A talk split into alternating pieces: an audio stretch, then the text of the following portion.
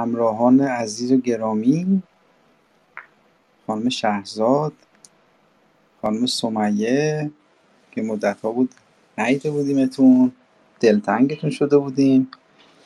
خانم دکتر نگار سلام عرض می‌کنم. صبح زیبای شما به خیر باشه. خانم دکتر افشار سلام عرض می‌کنم. ما دعوت نمیفرستیم چون می‌دونم دوستان ممکنه سر کار باشن و ما تو محذوریت نمی‌ذاریم دوستانو. یک کوتاه فقط من عرض کنم. من تلگرام رو update می‌کنم. برنامه های گذشته رو در تلگرام قرار میدم برای دوستانی که دسترسی به کلاب هاوس احیانا ندارن. چون ما تعداد بیشتری از به اصطلاح تلگرام ادب پارسی بیشتر از 170 نفر عضو داره ولی کلاب هاوسمون کلاب ادب پارسی توی کلاب هاوس تعداد کمتره. برای من گفتم برنامه ها رو خیلی ممکنه برن اونجا گوش بدن براشون گذاشتم. یه لینک خیلی جالب من دیدم امروز از دکتر شروین وکیلی که چرا ما باید شاهنامه بخونیم. برای به اصطلاح جوانای عزیز که ایشون کمی به اصطلاح جوانان رو بهتر می‌شناسن و با به اصطلاح همون خودشون نسبتا جوان هستن با قشر جوان سر و کار دارن. برای اونها توضیح دادن دیشب یک برنامه live داشتن در موردی که چرا ما باید شاهنامه بخونیم و من اینو برای علاقمندان لینکشو گذاشتم که برن از تلگ به از اینستاگرام اون مصاحبه live که گذاشتن و برن دوستان نگاه کنن. خیلی نکته خوبی توش هست. من لینکم گذاشتم توی تلگرام ادب پارسی که دوستان فرصت کردن خیلی زیبا بود. برن و گوش کنن و نگاه کنن. ما داستان فریدون الان برنامه سوممون هست داریم دنبال می‌کنیم. فریدون به اینجا رسیدیم که خب می‌دونیم فریدون جهان رو به سه بخش تقسیم کرد و بعد از اینکه جهان رو به سه اول توضیح بدیم که فریدون دارای سه فرزند شد سه فرزند پسر فرزند بزرگش که تور بود فرزند میانی سلم و فرزند کهتر ایرج. و اونا رو در معرض یک اومد اولا رفت از پادشاه یمن. سه تا خواهر رو که دختران پادشاه یمن بودن خواستگاری کرد به همون داست با همون داستان زیبایی که حکیم توس چقدر زیباست اون داستان توضیح داد که چطور شد که اینها رفتن خواستگاری کردن چطور فریدون چه سفارش هایی بهشون کرد و در نهایت پادشاه یمن قبول کرد که دخترانش رو به عقد این سه تا شاهزاده در بیاره. دختر اول که آرزو بود دادن به تور که اون تور هم فرستاد. حالا توضیحش هم دوباره میگم. و ماه که دادنش به سلم و ایرج هم نصیبش صحیح شد. بعد از اون آمد یک امتحانی براشون گذاشت به شکل یک اجدهایی در اومد و رفت به نبرد پسران خودش. بعد اونجا بله خانمی دکتر پزشک میگن که فرزند اول سر بود. ببخش اشتباه حالا ممکنه من درست متوجه نشده باشم. حالا به هر جهت این فرزندش تور که تور نام داشت به قسمت به صلاح ترکستان و چین رسید. سلم بهش قسمت به اصطلاح خاور که همون غرب ما میشه. خاور در شاهنامه غرب. استاد ملکی اگه اشتباه می‌کنم توضیح بفرمایید برای من. ولی به هر جهت سلم در خاور که همون باختر ماست. بهش رسید و ایرز رو چون به اصطلاح تور اومد جنگ رفت به جنگ به اصطلاح اجدها که همون فریدون در حالت اجدها در اومده بود رفت به جنگش و دلاور بود و نترس و بی به صلاح به صلاح بیباک اومد رفت به جنگ اجده سلم فرار کرد از اجده و ایرج حالت میانه رو گرفت و برای همین خب به وضوح می‌بینیم که ایرج رو فرزند خردمند خودش دونست و اونو دوست داشت و ایران رو در نهایت اونو ولیعهد خودش کرد و این در بعد از اینکه فریدون به سن پیری می‌رسه فرزندانش تور و سلم ناراضی بودن از این تقسیم و اومدن نامه نوشتن به پدرشون و گفتن که این تقسیم جهانی که تو کردی و ما قبول نداریم. ایرج رفت و با پدر صحبت کرد گفت که من اصلا این پادشاهی نمی‌خوام که بخواد باعث رنجش برادران من بشه. از پدر خواهش کرد رفت به دیدار سلموتور و در اونجا تور می‌زنه و برادرش رو می‌کشه برادرکشی می‌کنه. و بعد از اون متوجه شدیم که دارای یک فرزند دختری بوده ایرج که بهش فکر می‌کنم ماهروی نام داشت و اونو اومدن به برادرزاده فریدون که به اسم پشنگ بود. اونو از اون فرزندی به وجود اومد به نام منوچه و منوچه هم الان می‌بینیم که بزرگ شد.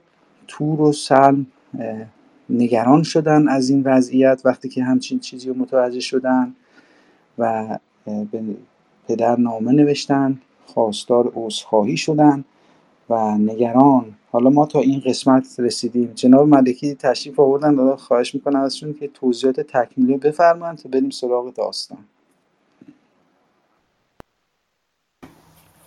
درود بر هموندان گرامی. سپاسگزارم از آقای امید که امروز همین درفش رو برافراختند. نکته دیگری نیست. کامل و دقیق توضیح دادید. پیشتر میریم بیشتر در موردش سخن میگیم. سپاسگزارم. بله متشکرم. خواهش می‌کنم از دوستای عزیزی که توی قسمت شنوندگان هستن اگر وقت دارن برای ما بخوانن تشریف بیارن بالا دست بگیرم من دعوتنامه نمیفرستم چون خب دوستان محضوریت ممکنه داشته باشن و نتونن به ما بپیوندن. همینی که هستید باعث دلگرمی ماست. سلام می‌کنم به جناب آریان و آقا رضای گل. و با عزتون شروع می‌کنیم. علی آقا نفر اولی بودن که اتاق رو باز کردن لطف کردن و من ازشون خواهش می‌کنم. اگر حالا من میگم ما علی آقا تو قسمت قبل تشریف نداشتن ما تصمیم گرفتیم که شاهنامه رو از اول بخونیم و الان قسمت فریدون دو قسمت خوندیم قسمت سومش هستیم و اینو از پادشاهی به صلاح پادشاهی فریدون قسمت سوم هستیم از شاهنامه دکتر جلال خالقی مطلق و داستان فریدون بیت 685 هستیم. علی آقا اگه می‌تونید پیدا کنید که من بیتش رو می‌خونم. کنون چون از ایرج به پرداختید به کین منوچهر برساختید. اگرم که فکر می‌کنید یه کمی طول می‌کشه می‌خواین من یک چند بیتی می‌خونم تا دوستان آماده بشن. یه سلامی ارز کنم خدمت شما عزیزان. ولی آقا امید اگر امکانش هست شما تا ما شروع بکنید تا من پیدا بکنم. بله چشم. پس من با اجازتون این قسمت شروع می‌کنم و یک 20 بیتی رو می‌خونیم برنامه تا حالا اینجور بوده که هر کدام 20 بیت می‌خونیم توقف می‌کنیم جناب ملکی توضیح میدن. با اینکه میگن من اسم من استاد نیاریم ما میگیم چشم. آقای ملکی توضیح میدن و بعد دوباره ادامه میدیم. به نام خداوند جان و خرد. کنون چون از ایرج بپرداختید به کین منوچهر برساختید. نبینید رویش مگر با سپاه. ز پولاد بر سر نهاده کلاه. ابا گرز و با کاویانی درفش. زمین کرده از سنب اسپان بنفش سپهدار چون قارن رزمخواه. چو شاپور نستوه پشت سپاه به یک دست بر یاد خسرو به پای. چو شیروی زنش رهنمای به دست دگر سرو شاه یمن. به پیش سپاه اندرون رایزن درختی که از کین ایرج برست به خون بار و برگش بخواهیم شست. از آن تا کنون کین او کس نخواست که پشت زمانه ندیدیم راست. نه خوب آمدی با دو فرزند خویش که من جنگ را کردمی دست پیش. کنون زان درختی که دشمن بکند برومند شاخی برآمد بلند. بیاید کنون چون هزبر ژیان به کین پدر تنگ بسته میان ابا نامداران لشکر به هم چو سام نریمان و گرشاسپ جم سپاهی که از کوه تا کوه جای نگیرند و کوبند گیتی به پای. و دیگر که گفتند باید که شاه ز دل بشوید ببخشد گناه که بر ما چنین گشت گردان سپهر خرد خیره شد تیره شد جای مهر. شنیدم همین پوزش نابکار چه گفت آن جهانجوی نابردبار که هر کس که تخم جفا را بکشت نه خوش روز بیند نه خرم بهشت. گر آمرزش آید ز یزدان پاک شما را ز خون برادر چه باک؟ هر آن کس که دارد روانش خرد گناه سگالد که پوزش برد. ز روشن جهاندارتان نیست شرم سیه دل زبان پر ز گفتار گرم مکافات آن بد به هر دو جهان بیابید و این هم نماند نهان. بفرمایید جناب ملک. بله بسیار خوب سپاسگزارم. دیدیم در بخش پیشین پسران از پدر خواستند که اینها رو ببخشد و چند دلیل آوردن برای این بخشایش که یکی یکی پاسخ می‌دهد فریدون که نخست می‌گوید اصلا قابل بخشش نیست این کردار شما و ما با زبان شمشیر با شما سخن خواهیم گفت. یکی دو تا مورد بود که یکی شیروژن بود واژه شیروژن. میگه من با پهلوانان میام به یک دست شیدوش جنگی به پای چو شیروی شیروژنش رهنمای. یه چند تا بیت پایین تر بود که میگه نه خوب آمدی با دو فرزند خیش که من جنگ را کردمی دست پیش. یعنی نیکو نیست. نه خوب آمدی یعنی خوب نیست که من با فرزندانم جنگ رو آغاز کنم. و واژه هزبر به معنی شیر هست چون هزبر ژیان. و حالا باز پیشتر بریم. مشخص است. کلیت داستان این است که اینها طلب بخشایش کردن و فریدون نپذیرفت و آهنگ نبرد می‌کند با این دو پسر.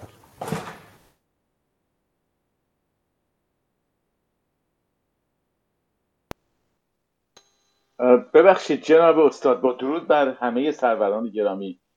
به ویژه خدمت جناب امید و جناب ملکی گرانقدر. یه پرسشی اینجا داشتم. من دارم از نامه باستان جلد یک نگاه می‌کنم و اون بیت هایی که راجع به زال و سام گفته شد اینجا نیست و گویا که عهد سام و زال هم هنوز اینجا نرسیده. چگونه است که در اون نسخه ای که آقای امید خوندن این این بیت ها بود اونجا؟ درود بر شما.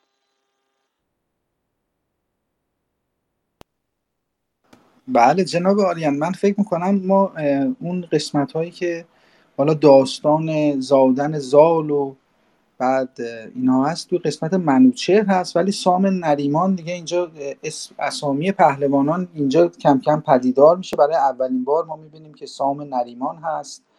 خب قارن هست که از دودمان کاوه آهنگر هست. فکر می‌کنم و شاپور حالا این شاپور رو شاید دوستان توضیح میدن. اینا اسامیشون رو ما اولین بار پدیدار میشه توی اینجا. زمانی که فریدون به سن کهنسالی رسیده و کم کم به عهد منوچهر می‌رسیم که اونجا داستان هایی که حالا سام نریمان دارای فرزندی میشه به نام زال و بعد حالا زال عاشق رودابه میشه و این داست ادامه داستان ها رو در قسمت منوچهر داریم اینا رو. ولی حالا این قسمت دیگه کم برای اولین بار اسامی پهلوانان پدیدار شده. اگه توضیح تکمیلی دوستای دیگه هم عزیزان دیگه دارن هم می‌تونم بفهمم نه عرض من فقط این هست که خواهش خواهش کنم آیا امید شما از نسخه دکتر خالقی می‌خوانید؟ بله من از نسخه استاد خالقی می‌خونم بله. بله بیتایی که شما خواندید توی نسخه دکتر کزازی نیست توی نام باستان ولی در مجموع عرض شود که الان نسل بعدی پهلوانان هنوز توس و گودرز و زال و اینها نیامدن اما سام که پدر زال هست پدر بزرگ رستم هست در این بخش سر و کلش در واقع در داستان منوچهر پیدا خواهد شد و بخش بعد از این دیگه زال رو هم به ما معرفی خواهد کرد. اون داستان شورانگیز زال و رودابه پس از این بخش خواهد بود.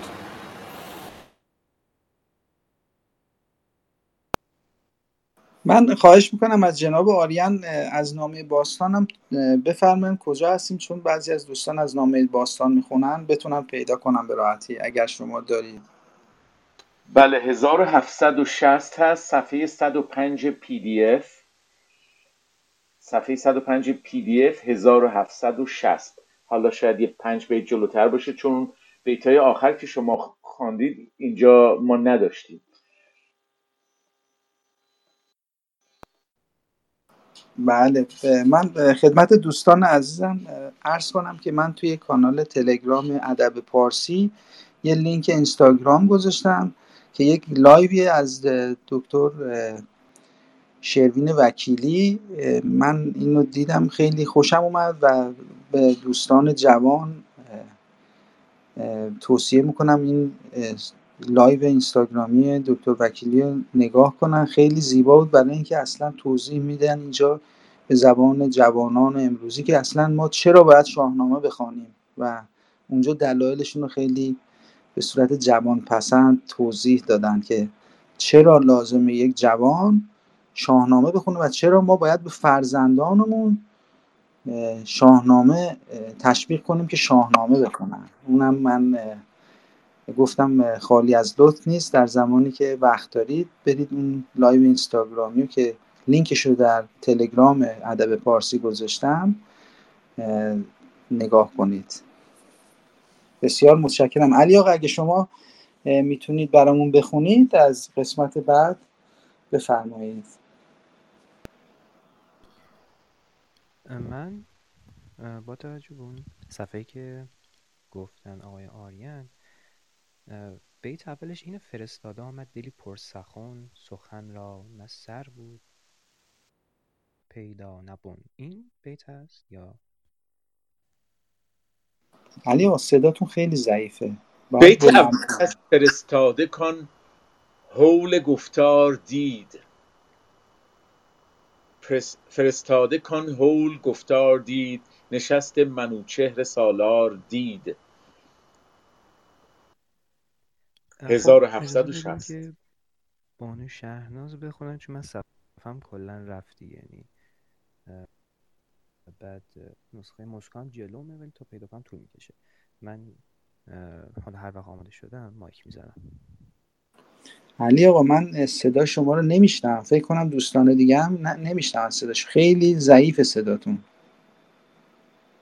شد عرض کردم که من چون سفر هنوز کلا صفحه پی دی اف من رفت و نسخه مسکو هم جلومه تا پیدا کنم یه مقداری طول می‌کشه. اگر بانو شهرناز عزیز بخونن بسیار عالی هست که وقت عزیزان گرفته نشه و من هر وقت آماده بشم مایک بله. خانم شهرزاد هم هنوز نمی‌تونن بخونن. حالا خانم مختاری شما تشریف دارید؟ می‌تونید بخونین برامون؟ ایشون مت... سلام وقتتون بخیر. خوب هستین آقا من بیرونم بعد خیلی سر و صدا هست. حالا اگر بگین که من می‌خونم ولی سر و صدا خیلی زیاده توی اطراف من. من نقش جهانم بعد حس می‌کنم خیلی سر و صدا هست. خیلی عالی. کاش منم منم از نقش جهان بودم حدود دو هفته پیش چقدر لذت جای شما خالی. ولی صدای اطراف نمیاد. صدا خوب میاد صدای اطراف نمیاد. بخونید. خب چشم اجازه بدین من پی دی افش رو پیدا کنم. می‌خونم براتون. چشم. اگر یه نفر دیگه بخونن من بعد ازشون می‌خونم. باشه. من فکر کنم جناب آریان بخونن چون الان در در دسترس دارن. جناب آریان یه از اونجایی که شما فرمودید فرستاد ان هاول گفتار دید من یک چند بیتی هست از استاد خالقی. این قسمت هم من فکر کنم بخونم خالی از لطف نیست که بعد به اونجا که رسیدن دیگه شما از اونجا بخونید. اگه موافقید. بفرمایید بفرمایید. بله. پس بذارید من این چند بیتی هم که توی نسخه دکتر خالقی هست رو می‌خونم. مکافات آن بد به هر دو جهان بیابید و این هم نماند نهان. سه دیگر فرستادن تخت عاج بر این ژنده پیلان و پیروزه تاج بدین بدره های گهر گونه گون نجوییم کین و بشوییم خون. سر تاجداران فروشم به زر. که مه تخت بادا مه و مه تاج و مه فر. سر بیبها را ستاند بها مگر بدتر از بچه اژدها. که گوید که جان گرامی پسر بهایی کند پیر گشته پدر. بدین خواسته نیز ما نیست ما را نیاز. سخن چند گوییم چندین براز. پدر تا بود زنده با پیر سر از این کین نخواهد گشادن کمر. پیامت شنیدم تو پاسخ شنو. یکایک بگوی و به زودی برو. که اینجا می‌بینیم به کین فرزندش ایرج کمر همت بسته فریدون در سنین پیری و نمی‌خواد. یعنی از خدا می‌خواد که قبل از اینکه از این دنیا بره کین فرزندش رو از دوتا برادرش بگیره. که رسیدم به همون قسمتی که جناب آریان از نسخه دکتر از نامه باستان دکتر کزازی بفرمایند ادامه بدن. بله با درود بر شما و رخصت. فرستاده کان هول گفتار دید نشست منوچهر سالار دید. بپژمرد و برخاست لرزان ز جای همانگه به زین اندر آورد پای. همه بودنی ها به روشن روان بدید آن گرانمایه مرد جوان. که با تور و با سلم گردان سپهر نبست دیر چین اندر آرد به چهر. بیامد به کردار باد دمان سری پر ز پاسخ دلی پر گمان. به دیدار چون خاور آمد پدید به هامون کشیده سراپرده دید. بیامد به درگاه پرده سرای به پرده درون بود خاور خدای. یکی خیمه پرنیان ساخته ستاره زده جای پرداخته. دو شاه دو کشور نشسته به راز بگفتند که آمد فرستاده باز. بیامد همانگاه سالار بار فرستاده را برد زی شهریار. بیامد همانگاه سالار بار فرستاده را برد زی شهریار. نشستن گهی نو بیاراستند ز شاه نوآیین خبر خواستند. بجستند هر گونه ای آگهی ز دیهیم و از تخت شاهنشهی ز شاه آفریدون و از لشکرش ز گردان جنگی و از کشورش دو دیگر ز کردار گردان سپهر که دارد همی با منوچهر مهر بزرگان کدامند و دستور کیست چه مایه. چه مایه چه مایستشان؟ بزرگان کدامند و دستور کیست؟ چه مایستشان؟ گنج و گنجور کیست؟ اناندار چندند و سالار که؟ ز جنگاوران نام بردار که؟ فرستاده گفت آنکه روشن بهار ندیده است بیند در شهریار. بهاری است خرم در اندر بهشت همه خاک عنبر همه زر خشت. سپهر برین کاخ و میدان اوست بهشت گزین روی خندان اوست. چو رفتم به نزدیک ایوان فراز سرش با ستاره همی گفت راز. به یک دست پیل و به یک دست شیر جهان را به تخت اندر آورده زیر. ابر پشت پیلانش بر تخت زر ز گوهر همی طوق شیران نر. تبیره زنان پیش پیلان به پای ز هر سو خروشیدن کر و نای. تو گفتی که میدان بجوشد همی زمین به آسمان برخروشد همی. خرامان شدم پیش آن ارجمند یکی تخت پیروزه دیدم بلند نشسته برو شهریاری چو ماه ز یاقوت رخشان به سر بر کلاه چو کافور موی و چو گلبرگ روی دل آزرم جوی و زبان گرم گوی. جهان را ازو دل به بیم و امید تو گفتی مگر زنده شد جمشید منوچهر چون زاد سرو بلند به کردار طهمورث دیو بند. نشسته بر شاه بر دست راست تو گفتی زبان و دل پادشاست. سپاس از شما. درود در شما جناب آریم جناب سیروس بفرمایید. خواهش می‌کنم. این بخش رو اگه اجازه بدید من یه مقداری توضیح بدم که از دست نره معنا. یه مقداری ممکنه به نظر پیچیده برسه ولی اینطوری نیست. یه بار دیدیم که فرستاده آمد توی بخش پیش به درگاه شاه. اون صحنه ها رو دید که دیروز در موردش صحبت کردیم که درگاه فریدون رو به چه خوبی فردوسی تصویر کرده و اینها رو نوشته اونجا. الان توی این بخش فرستاده رفته پیش سلموتور و داره این خصوصیات درباره فریدون رو برای اون تعریف می‌کنه برای سلموتور تعریف می‌کنه. اونها می‌پرسن که خب توضیح بده که چه دیدی آنجا. بجستند هر گونه آگهی ز دیهیم و از تخت شاهنشهی ز شاه آفریدون و از لشکرش ز گردان جنگی و از کشورش. دو دیگر ز کردار گردان سپر که دارد همی با منوچهر مهر. پرسید که آیا گردان سپر به کام منوچهر میگردد؟ بزرگان کدامند و دستور کیست؟ وزیرش کیه؟ بزرگان اون درگاه کیستن؟ چه مایستشان گنج و گنجور چیست؟ گنجور کیست؟ چقدر گنج دارن؟ چقدر پول دارن؟ خزانه دارشون کیست؟ گنجورشون کیست؟ انان اناندار چندند و سالار که؟ ز جنگاوران نامبردار که؟ اینا رو دارن از فرسته می‌پرسند فرستاده می‌پرسند بعد فرستاده پاسخ می‌دهد.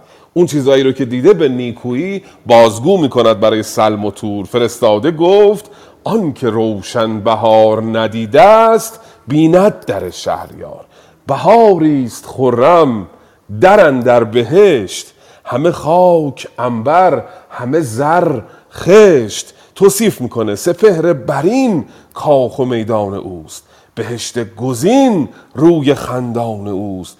درگاه منوچهر رو توصیف می‌کنه و چه توصیف بلندی می کند و خود شاه رو در نهایت می‌گوید که نشسته بر او شهریاری چو ماه ز یاقوت رخشان به سربر کلاه چو کافور موی و چو گلبرگ. روی چهره پادشاه رو در واقع توصیف می‌کنه که صورتش عرض شود که فریدون رو داره میگه. صورتش مثل گلبرگه و موهاش سفید مثل کافور روی این گلبرگ. کشیده شده دل آزرمجوی. یعنی شرمگین است. گستاخ و ادب نیست. در رفتارش و در گفتارش آزرم دیده می شود همونجوری که عرض کردیم پیشتر. آزرم شرم داشتن در گفتار و رفتار یکی از ویژگی های منش مهینه ایرانی است در شاهنامه. همه جا فردوسی آزرم رو و شرم رو و آهستگی رو می ستاید تندی و شتاب رو همواره نکوهش می کند فردوسی. این ویژگی ها رو چقدر خوبه تو شاهنامه آدم پیدا بکنه که من این کار رو می کنم یه گوشه می نویسم یه چیزی در نهایت جمعآوری بشه با نام منش مهینه ایرانی در شاهنامه. بعد یه بیتی دوباره اینجا داره میگه جهان را از او دل به بیم و امید. جهان در بیم و امید بود از او. تو گفتی مگر زنده شد جمشید این بیم و امید داشتن از پادشاه باز یه ویژگی ستوده است. چون پادشاه باید به جا بیم بدهد به مردم به جا امید بدهد. یعنی نه اون کسی رو که لازم است مجازات کند بیهوده ببخشاید نه اون کسی رو که باید ببخشاید مجازات کند. در مورد کسرا انوشیروان هم دیدیم در شاهنامه میگه که جهاندار کسری جهاندار کسری چو خورشید بود جهان را از او بیم و امید بود. میگه جهان از جهاندار کسرا به صدا انوشیروان هم در بیم بود هم در امید بود. نه بخشایش آرد به هنگام مر در هنگامی که باید به هنگام کین در هنگامی که باید کین بستاند نمی بخشد و نه اینکه هنگامی که باید ببخشاید کین. یعنی برعکس این کارو نمی‌کنه. بجاش کین دارد بجاش مهر دارد. بله این ویژگی هاست حالا ببینیم که عکس العمل و نام اون پهلوانان رو هم می‌گوید اینجا. چه کسانی اطراف پادشاه بودن؟ بخش پیشترم که خودش دید اینها رو گفت نام اینها رو. الان داره گزارش به سلم میده باز میگه قارن رزم اونجاست پیروز پیروز گرشاسب گنجورشون هست. بعد قارن کاوگان که از فرزندان کاوه هست اونجا هست. شیروی شاپور و اینها رو یکی یکی نام می‌بره. حالا بخوانید تا بخش بعد ببینیم اینها چه خواهند کرد. بله خیلی متشکرم. خانم لاله شما آمادگی دارید بخونید؟ بله سلام میگم به شما و همه بزرگان. به پیش اندرش قارن رزم زن سپهدار بیدار لشکرکشن به پیش اندرش قارن رزم زن سپهدار بیدار لشکرشکن چو شاه یمن سرو دستورشان چو پیروز گرشاسب گنجورشان. شمار در گنجها ناپدید کس اندر جهان آن بزرگی ندید. همه گرد ایوان دو روی سپاه به زرین عمود و به زرین کلاه. سپهدار چون قارن گاوگان به پیش سپاه اندرون آوگان. مبارز چو شیروی درنده شیر چو شاپور یل ژنده پیل دلیر. چو او بست بر کوهه پیل کوس هوا گردد از گرد چون آبنوس گر آیند سی ما به جنگ آن گروه شود کوه هامون و هامون چو کوه. همه دل پر از کین و پر چین بروی بجز جنگشان نیست چیز آرزوی. بر ایشان همه برشمرد آنچه دید سخن نیز کز آفریدون شنید. دو مرد جفاپیشه را دل ز درد بپیچید و شد رویشان لاژورد نشستند و جستند هر گونه رای. سخن را نه سر بود و نشستند و جستند هر گونه رای. سخن را نه بود پیدا نه پای. به سلم بزرگ آنگهی تور گفت که آرام و شادی بباید نهفت نباید که آن نباید که آن بچه نره شیر شود تیز دندان و گردد دلیر. چنان نامور بی هنر چون بود کش آموزگار آفریدون بود. نبیره چو شد رایزن با نیا از آن جاگه بردمید از آن جاگه بردمد کیمیا. نبیره چو شد رایزن با نیا از آن جاگه بردمد کیمیا. بباید بسیجید بباید بباید پسیچید ما را به جنگ شتاب آوریدن به جای درنگ. ز لشکر سواران برون تاخت ز لشکر سواران برون تاختند. ز چین و ز خاور سپه ساختند. بسیار سپاسگزارم خانم این قسمت بله. این قسمت قسمت بعد می‌رسیم به اندر گفتار اندر آمدن سلم به جنگ آفریدون. حالا می‌ذاریم جناب ملکی توضیحشو بدن و بعد میریم سراغ اونجا. خیلی ممنون از خوندن زیبات. بله آنچنان که دیدیم من اول سپاسگزاری کنم از خانم لاله دختر فردوسی با اون صدای پر آزرمشون و بسیار لذت بردیم از خواندنشون. و می‌بینیم که ویژگی های دربار فریدون رو به سلموتور باز می‌گوید این فرستاده که عرض کردم نام پهلوانان رو میگه قارن کاوگان یعنی قارن پسر کاوه. کاوگان یعنی منصوب به کاوه. به پیش سپاهندرون آوگان شیروی شاپور یل گفتیم پادشاهان رو میگه. بعد خصوصیاتشون رو میگه. میگه گرایند زیما زی یعنی به سوی. زیما به جنگان گروه شود کوه هامون و هامون شو کوه. یعنی این لشکری که من دیدم اگر به ما حمله کنن کوه را مانند دشت می‌کنن یعنی دنیا رو زیر و رو می‌کنن. همه دل پر از کین و پرچین بروی بروی یعنی ابرو.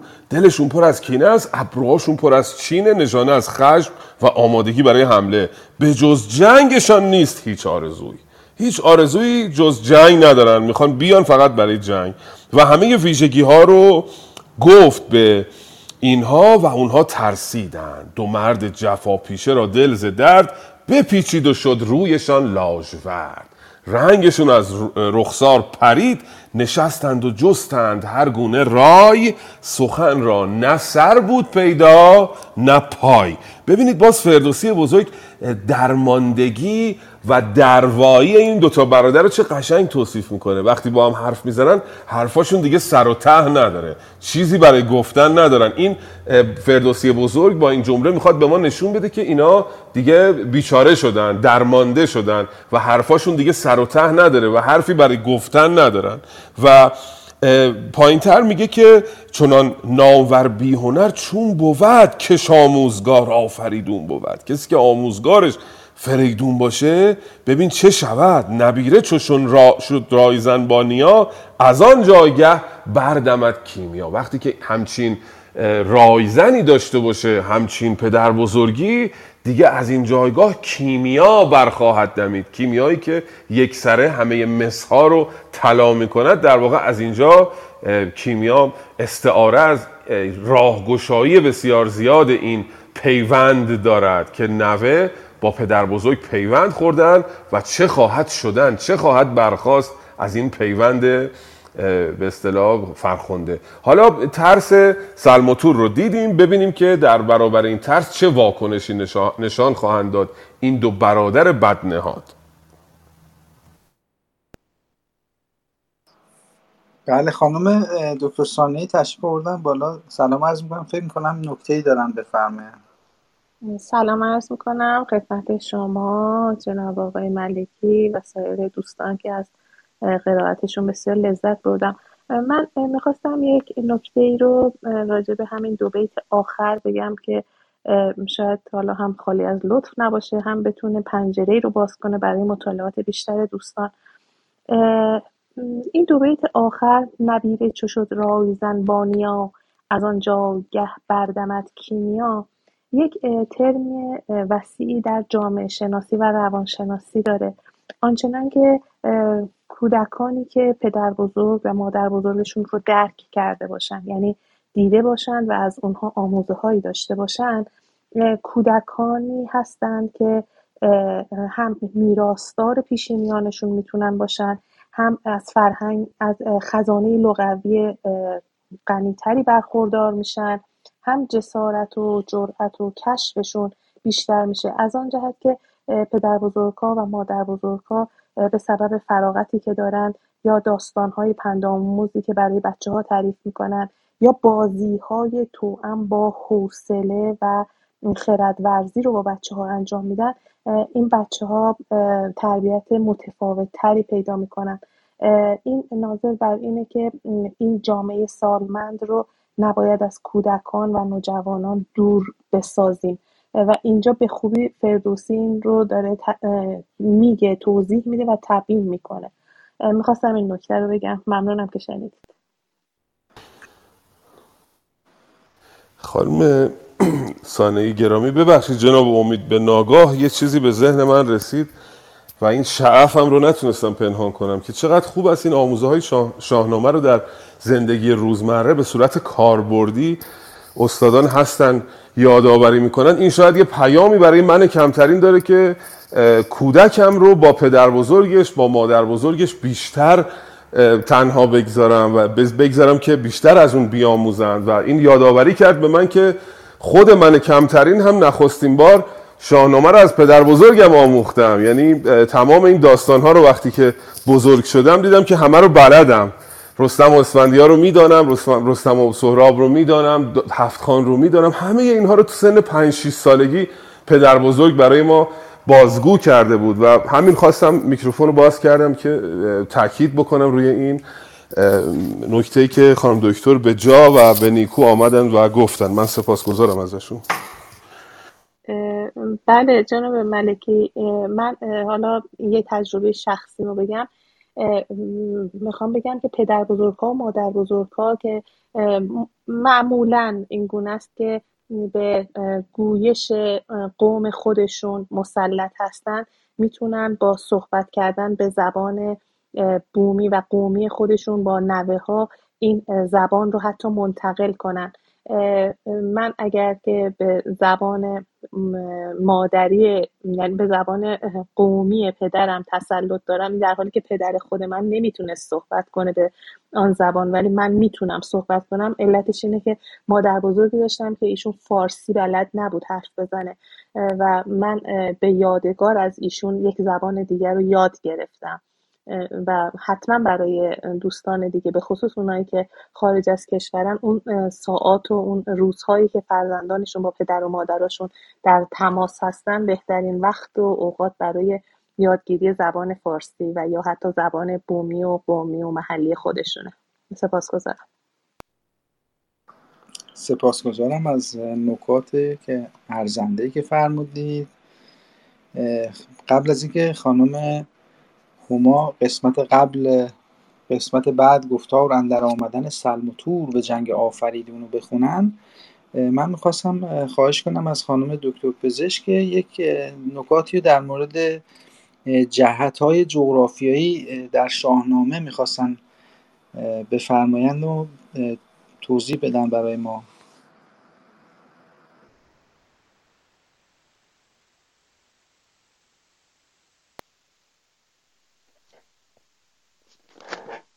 سلام عرض می‌کنم خدمت شما و همه دوستان و بسیار سپاسگزارم. در شاهنامه نامهایی که برای چهار جهت اصلی هست هم نام جهت و هم اسم خاص برای یک مکان.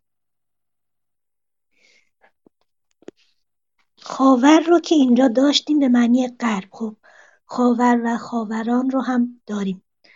خراسان شرق به معنی شرق باختر شمال و نیمروز جنوب. این چهار نام در شاهنامه هم نام جهت هستند و نه هم نام مکان. حالا بعدها از قرن ششم به بعد معانیشون تغییر کرده و حالا به خصوص باختر و خاور تغییر معنایی پیدا کردن.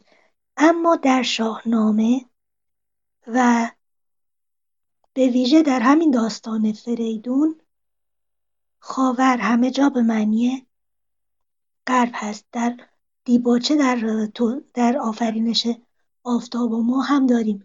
چو از مشرق و سوی خاور کشد ز مشرق شب تیره سر برکشد. اینجا کاملا تقابل مشرق و مغرب یعنی مشرق و خاور در این بیت در دیباچه شاهنامه دیده میشه. دیگه بیشتر از این وقت عزیزان رو نمی‌گیرم سپاسگزارم. بله خانم دکترم که منو تصحیح کردن من به اشتباه گفتم تور فرزند اول بوده که می‌دونیم که تور فرزند میانی بوده و سلم فرزند اول بوده. اینجا من اشتباه کرده بودم که ایشون به درستی منو تصحیح کردن. خب خانم هما ما سراپا گوش هستیم. مدت ها بود نشیده بودیم صدای زیباتون رو. سلام.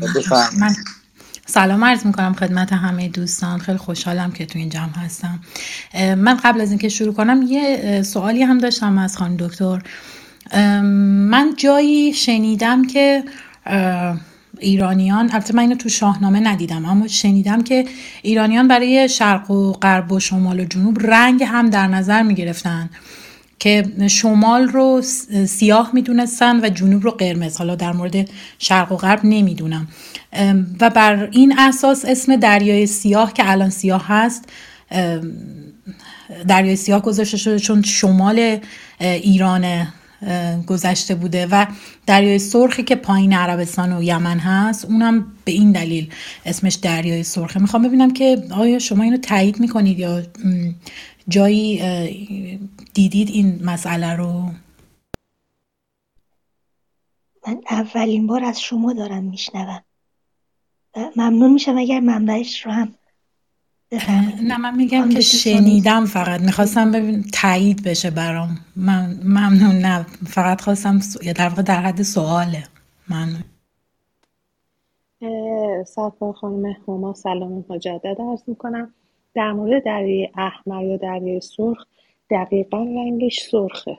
یعنی رنگش دلالت بر اسمش می‌کنه یا برعکس. از جهتی هم که فرمودید که جهات جغرافیایی رنگ داشتن من ندیدم و نمی‌دونم. ممنونم. من فقط خواستم که در این مورد تایید بگیرم که خب به نظر میاد که اینطوری نیست. متشکرم ازتون. پس من با اجازه شروع می‌کنم. گفتار اندر آمدن سلم و تور به جنگ آفریدون سپه چون به نزدیک ایران کشید همانگه خبر با فریدون رسید. بفرمود پس تا منوچهر شاه ز پهلو به هامون گذارد سپاه. یکی داستان زد جهان دیده کی که مرد جوان چون بود نیک پی به دام آیدش ناسگالیده میش. پلنگ از پس پشت و صیاد پیش. شکیبایی و هوش و رای و خرد. هزبر از بیابان به دام آورد. و دیگر ز بد مردم بد کنش. به فرجام روزی بپیچد تنش. به بادافره به بادافره آنگه بش ببخشید. به بادافره آنگه شتابیدمی که تفسید آهن بتابیدمی. منوچهر گفت ای سزاوار شاه کی آید به پیش تو کس کینه خواه مگر بد سگالد بر او روزگار. به جان و تن اندر خورد زینهار. من اینک میان را به رومی زره ببندم که نگشایم از تن گره. به کین جستن از دشت آوردگاه برآرم به خورشید گرد سیاه. از آن انجمن کس ندارم به مرد کجا جست یارند با من نبرد. بفرمود تا قارن رزم جوی ز پهلو به دشت اندر آورد روی. سراپرده شاه بیرون کشید. درفش همایون به هامون کشید. همی رفت لشکر گروها گروه. چو دریا بجوشید هامون و کوه. چنان تیره شد روز روشن ز گرد. تو گفتی که خورشید شد لاژورد ز کشور برآمد سراسر خروش. همی کر شد از مردم همی کر شد مردم تیزگوش. خروشیدن تازی اسپان ز دشت ز بانگ تبیره همی برگذشت. ز لشکرگه پهلوان تا دو میل کشیده دو رویه رده زنده پیل. از آن شست بر پشتشان تخت زر. به زر اندرون چند گونه گهر. چو سیصد بنه برنهادند بار چو سیصد همان از در کارزار. همه زیر برگستوان اندرون نبدشان جز از چشم از آهن برون. سراپرده شاه بیرون زدند ز تمیشه لشکر به هامون شدند. سپهدار چون قارن کینه دار سواران جنگی چو سیصد هزار. همان نامداران جوشن وران برفتند با گرزهای گران. دلیران و هر یک چو شیران چو شیر ژیان همه بسته بر کین ایرج میان. به پیش اندرون کاویانی درفش به چنگ اندرون تیغ های بنفش منوچهر با قارن رزم زن برون آمد از بیشه نارون متشکرم. خیلی متشکرم از این خوانش حماسیتون. چقدر زیبا خوندید. و ممنونم از این حضورتون.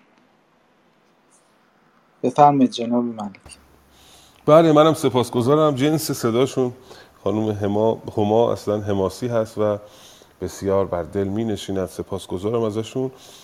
بله می بینیم که سلموتور برام می شوند که پیش از اینکه منوچهر به اینا حمله کنه اینها بروند و با او روبرو شوند جلو می روند الانان را پس پشت می گذارند الانان همون دژی است که بعدا خواهیم دید که منوچهر خواهد آمد و الانان رو تسخیر خواهد کرد و جلو می روند و یکی دو تا جمله از زبان فریدون هست که یه مقداری معناش ممکنه گنگ باشه. من اینا رو بگم خدمتتون.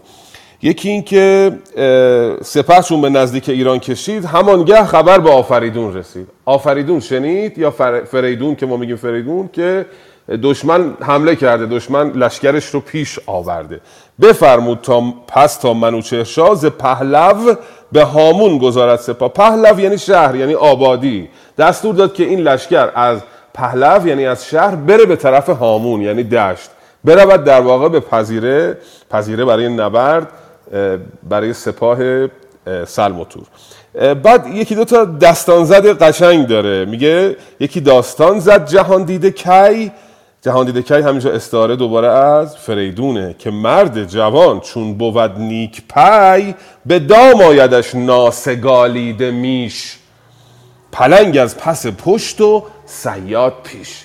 خیلی خلاصش اینطوری میشه. وقتی آدم خوش شانس باشه یک میشی که اصلا منتظرش نبوده. قبلا بهش فکر نمی‌کرده. یک شکاری که غیر منتظره بوده که حتی یک سیادی دنبال این هست از پسش از پیشش و یک پلنگی از پشتش دنبال این شکار هست. باز به دام این سیاد میفته در واقع می‌خواد بگه که این منوچهر انقدر خوششانس هست و نیکبخت هست که به راحتی این لشکر رو اینا خودشون آمدن در واقع به دام منوچهر و منوچهر اینا رو شکست خواهد داد.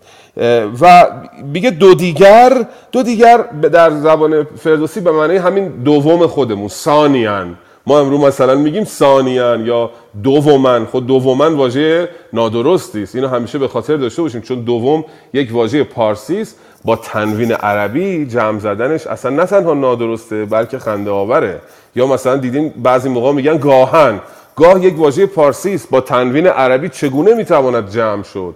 تلفنن اینا از نادرستی یه درجه بالاتر یعنی خنده آور میشه دیگه. واژه پارسی رو با تنوین عربی جمع ببندیم. دو دیگر یعنی ثانیان ز بد مردم بد کنش به فرجام روزی بپیچد تنش. مردمی که بد کنش هستند هم همونجوری که نیکبختان به سرنوشت خوبی می‌رسن مردمانی که بد کنش هستن هم اون رفتارشون در واقع اینها رو روزی خواهد پیچید اونها رو گرفتار خواهد کرد. به بادفره آنگه شتابیدمی که تفسید آهن بتابیدمی. تفسید آهن یعنی آهن داغ رو شما بخوای دست بهش بزنی یعنی کار بسیار دشوار. وقتی که شما دست به یک کار خیلی دشوار کار خیلی ناروا می‌زنید خب کار ناروایی به آهن داغ دست بزنه دیگه. همون موقع است که شما در واقع سرنوشت بد رو برای خودتون رقم زدید. این نشان از کاری داره که سلموتور کردن. ایرج رو کشتن و الان باید تاوانش رو بدهن. این دو بیت یه مقدار دشوار بود دو سه بیت من توضیح دادم. یه مقدار پایینتر دیگه دستورها رو داره میگه که چجوری دستور میده. دوستان گرامی می‌تونیم از روی این بیت ها یه فیلم آدم بسازه. این فیلم هایی که دیدید با این شکوه و جلال ساخته می‌شود برای نبرد. انگار فردوسی به زیباترین شکل جزئیات رو هم اینجا برای ما گفته. ولی افسوس که ارادش وجود نداره که یک چیزی از روی این کتاب بزرگ ساخته بشه. بفرمود تا قارن رزمجوی ز پهلو به دشت اندر آورد روی. شما تصور کنید توی یک فیلم که این بالا نشسته داره دستور میده جناب منوچر و قارن رزمجوی از, از شهر میاد به دشت. سراپرده شاه بیرون کشید درفش همایون به هامون کشید. درفش پادشاهی رو تصور بفرمید که میاد در میانه دشت می ایسته همی رفت لشکر گروه ها گروه. لشکر به صورت موج دارن میان جلو. چو دریا بجوشید هامون و کوه. هامون و کوه به شکلی شدن از کسرت این لشکر که انگار دریایی است که در حال جوشش است در حال موج زدن است. انگار داره فیلم برداری می‌کنه برای ما فردوسی در واقع. چنان تیره شد روز روشنز گرد تو گفتی که خورشید شد. لاجورد اینقدر گرد و خاک بلند شد که خورشید با اون روشنانیش تیره شد از شدت این گرد و خاک. ز کشور برآمد سراسر خروش همین کر شد مردم تیز گوش. سر و صدا رو داره نشون میده که مردمی که گوششون تیز بوده از این سر و صدا کر شدن. خروشیدن تازی اسپان ز دشت ز بانگ تبیره همی برگذشت. اینقدر این اسپان خروششون بلند بود صداشون از صدای تبل هم بیشتر بود. خروشیدن تازی اسپان ز دشت ز بانگ تبیره همی برگذشت ز لشکرگه پهلوان تا دو میل کشیده درویه رده ژنده پیل. تا دو میل صف کشیده بودن دو ردیف فیلهای آماده جنگ. خب از این زیباتر آیا میشه میدان جنگ رو تصویر کرد با جزئیات؟ از آن شست بر پشتشان تخت زر. از این فیلها شست تاشون پشتشون تخت زر بود. به زرندرون چند گونه گوهر و داخل این زرها گوهرهای قیمتی کار شده بود. چو سیصد بنه برنهادن بار. سیس حدود 300 تا از اینا بنه روشون بود بار روشون بود. چو سیصد همان از در کارزار. 300 تاشون هم آماده بودن برای جنگ. حتی شمار این فیل ها رو که هر کدوم برای چه کاری آماده شدن فردوسی برای ما تصویر می‌کنه. ما گاهی توجه نمی‌کنیم. رد میشیم مثلا متوجه اینا نمیشیم. خانم دکتر پزشک چند هفته پیش گفتن چو 300 هر جا واژه چو پیش از یک عدد میاد در شاهنامه به معنای حدوده. حدود 300 یعنی در واقع.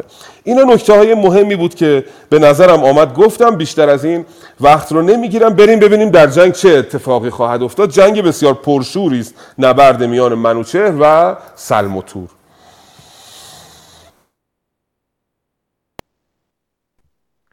گمان می‌کنم نوبت با تحمینه باشه. با سانی شما می‌خونی؟ ما رو مهمون می‌کنی. خواهش می‌کنم. بله در خدمتتون هستم. بله بله بفرمایید. خواهش می‌کنم. دلیران و هر یک چو شیر ژیان همه بسته بر کین ایرج میان. پیش اندرون کاویانی درفش به چنگ اندرون تیغهای بنفش. منوچهر با قارن رزم زن برون آمد از بیشه نارون بیامد به پیش سپه برگذشت. برآراست لشکر بر آن پهن دشت چپ لشکرش چپ لشکرش را به گرشاسپ داد. ابر میمنه سام یل با قباد. چپ لشکرش این واجارای حضرت فردوسی منو به زحمت انداخته. رده برکشیدند هر دو سپاه. منوچهر با سرو در قلبگاه همی تافت چون مه میان گروه نبود ایچ نیکوتر از آن گروه. سپهکش چو قارن مبا... سپهکش چو قارن مبارز چو سام. سپه تیغها برکشید از نیام. طلایه به پیش اندرون با قباد کمین بر چو گرد تلیمان نژاد یکی لشکر آراسته چون عروس به شیران جنگی و آوای کوس به سلم و به تور آگهی تاختند که کین آوران جنگ را ساختند. ز بیشه به هامون کشیدند صف ز خون جگر بر لب آورده کف. سپاسگزارم خانم دکتر. من علی جان با اجازهتون مستقیم میرم سر اصل مطلب از وقت استفاده کنیم از دقیقه ها این بیت ها هر کدامش از دست بره من دریغ می‌خورم. ولی به ناچار ناچاریم که بگذریم. همه رو نمی‌تونیم در موردش صحبت بکنیم. چون تک تک بیت ها داره صحنه رو برای ما تصویر می‌کنه. نگاه کنید چقدر قشنگ فردوسی بزرگ. میگه که منوچهر با قارن رزمزن برون آمد از بیشه ناروند بیشه ناروند شمال ایران هست. بخشی از مازندران هست در واقع. بیامد به پیش سپه برگذشت بر آراست لشکر بر آن پهندشت چپ لشکرش را به گرشاسب داد. بخش چپ لشکر ببینید گرشاسب هست. ابر میمنه سام یل با قباد. دست راست سام ایستاده با قباد ایستاده. اینجا اسم سام رو آقای آریان گرامی نیستن که ببینن. اینجا دیگه کم کم سام وارد میدان شده.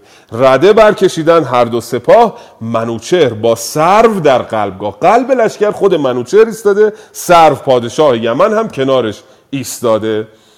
سرو خاطرتون هست دیگه. کی بود دیگه؟ همون پدر خانوم ایرج و سلم و تور که دختراشو نمی‌خواست بده به اینها.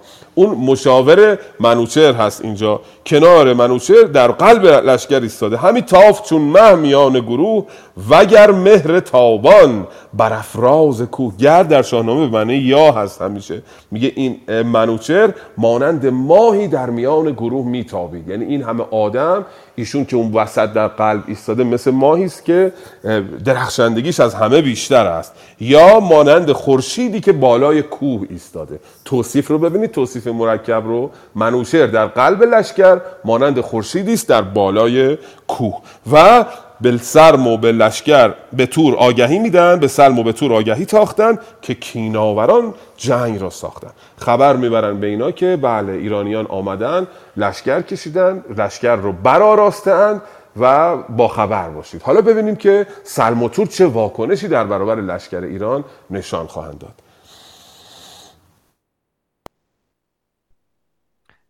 ادامش رو با تحمین اگر شما بخونید با سلام خدمت همگی عزیزان. من متاسفانه پیدا نمی کنم نمی‌دونم چجوریه فریدون سه هم تو نسخه خالقی همین لینکی که شما فرستادین پیدا نکردم. اگر نامه باستان رو باز بکنید صفحه 101 کتاب میشه و اگر خب نسخه مسکو رو دارین بخش شماره 14 خب حالا تا آقا علیرضا شما اگر آماده هستین تا بانو تحمیل پیدا بکنم بعد باز به بانو تحمیل برمیگردیم. بفرمایید. خواهش می‌کنم. ممنونم. بیت چند صفحه 101 بیت شماره 1850 بسیار ممنون. دو خونی. همان دو خونی همان با سپاهی گران برفتند آگنده از کین سران. کشیدند لشکر به دشت نبرد علانان و دریا پس پشت کرد. یکایک طلایه برون شد قباد چو تور آگهی یافت آمد چو باد. بدو گفت نزد منوچهر شو بگویش که ای بی پدر شاه نو اگر دختر آمد ز ایرج نژاد تو را تیغ و گوپال و جوشن که داد. بدو گفتش آری گزارم پیام بر این سان که گفتی و بردی تو نام. ولیکن گر اندیشه گردد دراز خرد با دل تو نشیند به راز. بدانی که کاریت هول است بدانید که کاریت هول است پیش. بترسی از این خام گفتار خیش اگر بر, اگر بر شما دام و دد روز و شب همی گریدی نیستی بس عجب. که از بیشه نارون تا به چین سواران جنگند و مردان کین. درفشیدن تیغهای بنفش چو بینید با کاویانی درفش بدرد دل و مغزتان از نهیب. بلندی ندانید باز از نشیب. قباد آمد آنگه به نزدیک شاه بگفت آنچه بشنید از آن رزم خواه منوچهر خندید و گفت آنگهی که چونین نگوید مگر ابلهی. سپاس از جهاندار هر دو جهان شناسنده آشکار و نهان که داند که ایرج نیای من است فریدون فرخ گوای من است. کنون چون به جنگ اندر سر شود آشکارا نژاد و گهر به زور خداوند خورشید و ماه که چندان نمایم ورا دستگاه که بر هم زند چشم زیر و زبر ابیتن به لشکر نمایمش سر. بخواهم از او کین فرخ پدر کنم پادشاهیش زیر و زبر. بفرمود تا خوان بیاراستند. نشستنگه رود و می خواستند. ممنون. ببخشید. بسیار سپاسگزارم. من ایدون گمانم که تو رستمی. اینقدر با تمتراغ و حماسی می‌خوانن جناب آقای مقصود لوی گرامی که آدم لذت می‌بره. خواهش می‌کنم. بله برای ما تصویر می‌کنه. طلایه سپاه پیشرو سپاه بیرون آمد. که بود؟ قباد. قباد میاد جلو. تور بهش میگه که برو به منوچهر بگو که ای بی پدر شاه نو. به منوچهر می‌گوید بی پدر. خب منوچهر پدر دارد. و اصلا بی پدر بودن که چیز بدی هم نیست. اینجا چرا میگه بی پدر؟ به خاطر اینکه پدر منوچهر از تخمه پادشاهان از تخمه پادشاهان نبوده است. او از مادر نژاد از ایرج دارد. به خاطر این انگار داره توهین می‌کنه که تو بی پدری یعنی پدرت از پادشاهان نیست. فر پادشاهی نداری. اینطوری می‌خواد به منوچر بگوید که این چنین هم نیست. بعدا منوچر پاسخش خواهد داد. قباد اینجا در جایگاه قباد یا قباد اینجا در جایگاه یه سردار جنگ پاسخ میده. با ادب پاسخ میده از موزه بالا جواب نمیده. میگه که بدو گفتش آری گزارم پیام بر اینسان که گفتی و بردی تو نام. باشه میرم همینایی که گفتی رو به منوچهر میگم. ولی که گرندیشه گردد دراز خرد با دل تو نشیند براز بدانی که کاریت هول است پیش. بترسی از این خام گفتار خیش. می‌فهمی که بعدا اشتباه کردی. با این گفتار خامت اشتباه بوده. کاری هول کاری بزرگ در انتظار توست. چرا که از بیشه نارون تا به چین سواران جنگند و مردان کین. بیشه نارون یه مکانی باستانی در مازندران. بخشی از اون تمیشه هست. تمیشه به کل مازندران اطلاق می شود البته گفتیم نمی شود جایهای جغرافیایی و در شاهنامه در استور کاملا منطبقه به امروز دانست. اما حدودا می توان فهمید که با توجه به اون دریاهایی که نام می‌بره و اون دژهایی که نام می‌بره اونو میشه فهمید که حدودا کجا رو داره میگه. میگه که خواهی دید که این لشکر ما با تو چه خواهند کرد. بعد میاد به منوچر میگه که بله تور تو رو بی پدر خطاب کرده. منوچر پاسخ درستی می‌دهد. منوچر خندید و گفت آنگهی که چونین نگوید مگر ابلهی. سپاس از جهاندار هر دو جهان شناسنده آشکار و نهان که داند که ایرج نیای من است. فریدون فرخ گوای من است. بله ایرج پدر بزرگ منه و این داره بیهوده من رو بی نجات در واقع خطاب می‌کنه. به زور خداوند خورشید و ماه که چندان نمایم ورا دستگاه که بر هم زند چشم زیر و زبر ابیتن به لشکر نمایمش سر. ببینید چه جمله پیچیده ای ساخت برای ما فردوسی. معنیش اینه که تا بیاد چشمشو به هم بزنه من تنش رو سرش رو بدون تن ابیتن یعنی بدون تن یعنی بیتن. اون ای که قبل از بی آمده این ویژگی سبکیه. همون معنی بی میده ابی. سرش رو بیتن به لشکر نشون میدم. تا بخواد چشم به هم بزنه و این تهدید رو در واقع می‌کند تور رو و میگه بخواهم از او کین فرخ پدر کنم پادشاهیش زیر و زبر. بعدش میگه بفرمود تا خان بیاراستن نشستنگه رود و می خواستن. بلافاصله اون بساط همیشگی پادشاهان رو پهن می‌کنه که نشانه شاددلی ایرانیان بوده. شادی یکی از عناصر منش مهینه ایرانی است. در کنار خرد شاد بودن هم یکی از عناصر مهینه است. تناسانی, و خوردن آین اوست. تناسانی به معنی تنبلی نیست که امروز میگن. به معنی اینه که خوب زندگی می‌کنن نیکو زندگی می‌کنن نیکو می‌خورن نیکو مینوشند و خلاصه شادی می‌کنن. ایرانیان اینجا بسات رو پهم می‌کنن در واقع به شادی کردن پیش از جنگ. بخش بعدی تاخت کردن منوچهر بر سپاه تور رو خواهیم دید. ببخشید من نمی‌دونم چرا پیدا نمی‌کنم. آها بله بله. دوست عزیز دیگه بخونه. من این شما فرستادین آقای امید نگاه کنم. ممنون. بله خانم سانه یک امری داشتن. بفرمایید. خواهش می‌کنم.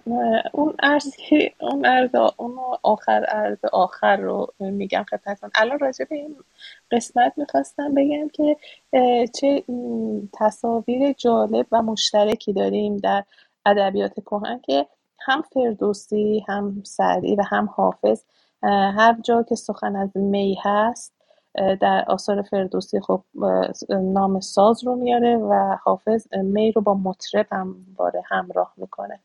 ممنونم. ببخشید. آره خانم دکتر یه نکته هم یادآوری کنم خدمتتون چون به تاریخ حقی مسلط هستین یه جایی هست که برای سلطان محمد می می‌برند و میگن این ناراحته. میگن که می شادی رو افزون می‌کنه ولی اینطور نیست. می آدم غمگین رو غمگینتر می‌کنه. آدم شاد رو شادتر می‌کنه. توی تاریخ حقی اگه خاطرتون باشه اون کوتوال قلعه تعریف می‌کنه که بله. بله آره. این هم نکته همینجاست که می وقتی همراه رود هست پسندیده است می به تنهایی آدم غمگین رو غمگین تر خواهد کرد شاید. ببخشید. بله اشاره بسیار به جایی بود. در تاریخ بیهقی جایی که امیر به شراب می نشینه یعنی خالی می کند که به شراب بنشیند معمولا بعد از ناراحتی و بعد از اختلافات سیاسی و حکومتی ولی جایی که مجلس شراب برپا می‌کنه حتما اون شراب با نوازندگان و خونیاگران همراهه. یعنی این تصاویر رو کاملا با تفکیک میشه دید در همون متن. ممنونم.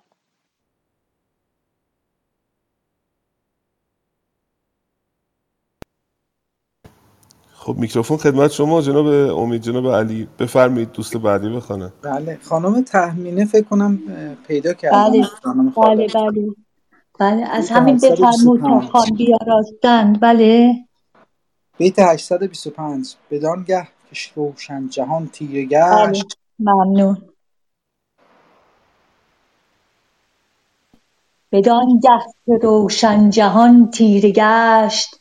طلایه پراکند بر پهن دشت. به پیش سپه قارن رزم زن ابا رایزن سرو شاه یمن. خروشی برآمد ز پیش سپاه که ای نامداران و شیران شاه. بدانید کین جنگ اهرمن است آهرمن است. بدانید کین جنگ کین جنگ آهرمن است. همان درد کین است و خون جستن است. میان بسته دارید و بیدار بید. همه در پناه جهاندار بید. کسی کو شود کشته زین رزمگاه بهشتی بود شسته پاک از گناه. هر آن کس که از لشکر چین و روم بریزند خون و بگیرند بوم. همه نیک نامیش تا جاودان بماند بدو فره موبدان.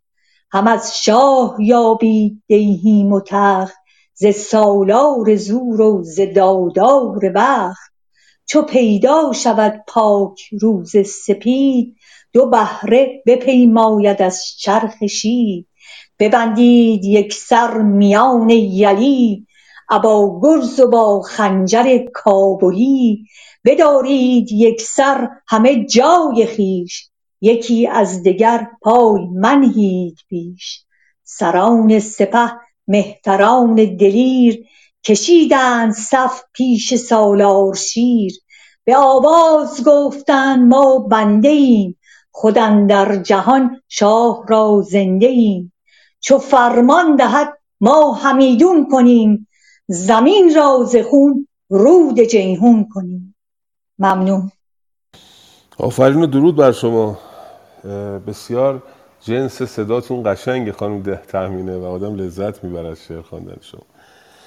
بله بله بدانید که این جنگ آهرمن است. چقدر زیبا اینجا توصیف می‌کنه باز میدان جنگ رو. بدان گه که روشن جهان تیره گشت طلایه پراگند بر پهندشت به پیش سپه قارن رزمزن ابا رایزن سرو شاه یمن. جلوی سپاه قارن رزمزن ایستاده و سرو که رایزن اوست مشاور اوست. همه نقش مشاور داره تو این جنگ شاه, شاه یمن سر بعد اینجا یه دفعه یک صدایی از جلوی لشکر بر میخیزد اینجا اون صدای آقای سمری رو می‌خواست که این صدا رو به ما نشون بده که عجب صدایی است. خروشی برآمد ز پیش سپاه که ای نامداران و شیران شاه بدانید که این جنگ آهرمن است. همان درد کین است و خون جستن است. این چند تا بیتی که بعدش میاد این بیت است که تحریز می‌کنه تحریک می‌کنه سپاه رو برای جنگیدن. میگه کسی که کشته بشه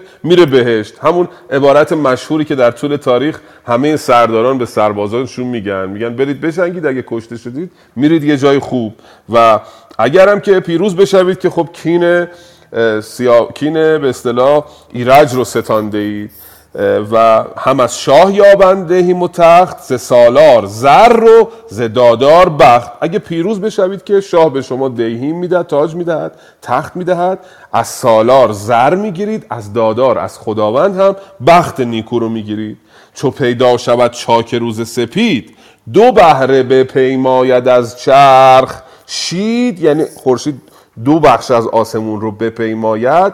ببندید یک سر میان یلی ابا گرز و با خنجر کابلی. بدارید یک سر همه جای خیش یکی از دیگر پای منهید پیش. حتی آرایش جنگی رو به صورت دقیق فردوسی به ما میگه. میگه هر کدوم سر جاتون وایسید نه جلوتر برید نه عقبتر. و به سربازا میگه. سربازا میگن چشم. به آواز گفتند ما بنده ایم خودن در جهان شاه را زنده ایم. ما اصلا به خاطر وجود شاه زنده ایم و هرچی تو بگی ما بنده تو هستیم. حالا ببینیم که این جنگ چگونه رخ خواهد داد. هستیم در خدمت دوست بزرگوار بعدی. خانم دکتر سانه‌ای بفرمایید. خواهش ممنونم. جناب ملکی آیا در شاهنامه جایی هستی این بهشت رو توصیفم کرده باشن؟ غیر از اون قسمت پایانی که مربوط به فرخزاده و اعراب دارن بهشتشون رو توصیف می‌کنن. آیا جای دیگه هست که ما ببینیم که ایرانیان قدیم در بهشتشون چه چیزایی وجود داشته؟ من نشانه ای ندیدم که فردوسی خودتون می‌دونید. حالا تو منطق گفتگوی باختین اگر نگاه کنید علا رقم این که حماسه باختین میگه که در حماسه منطق گفتگو وجود نداره ولی در فردوسی این منطق وجود داره در شاهنامه فردوسی. به خاطر اینکه هر کدوم از قهرمانان که سخن میگن باور خودشون رو میگن. و فردوسی هم معمولا پاشو نمی‌ذاره وسط. اجازه میده زحاک نظر خودشو بگه فریدون نظر خودشو بگه اجازه میده عرب ها تازیان که حمله می‌کنن نظر خودشون رو بگن. هر کسی نظر خودشو میگه. فردوسی نظر خودش رو در مورد بهشت و جهنم و آخرت و اینا چیزی نگفته مگر به صورت غیر مستقیم تو اون پندهای کوچیکی که آخر هر داستان میگه که بعد از زندگی زندگی جاودان در انتظار شماست. در این حد گفته ولی جزئیات رو مثل سایر آین ها من ندیدم که حالا در بهشت چه ویژگی هایی وجود داره. خب هر قومی بهشتش شبیه آرزوهای خودشه دیگه. مثلا بهشت تازیان شبیه اون چیزایی که نداشته اند اگه از من بخوان بگن بهشت رو توصیف کن من میگم دوست دارم من بعد از مرگ برم به یک جایی که اینترنت پرسرعت باشه با یک کلیک با یه ثانیه بتونم یه سریال 16 قسمتی رو دانلود بکنم و ماشین های خیلی تندرو در اختیارم باشه اتوبانایی که توقف نداره بتونم تخت گاز برم هتل پنج ستاره اینا مثلا دوست دارم.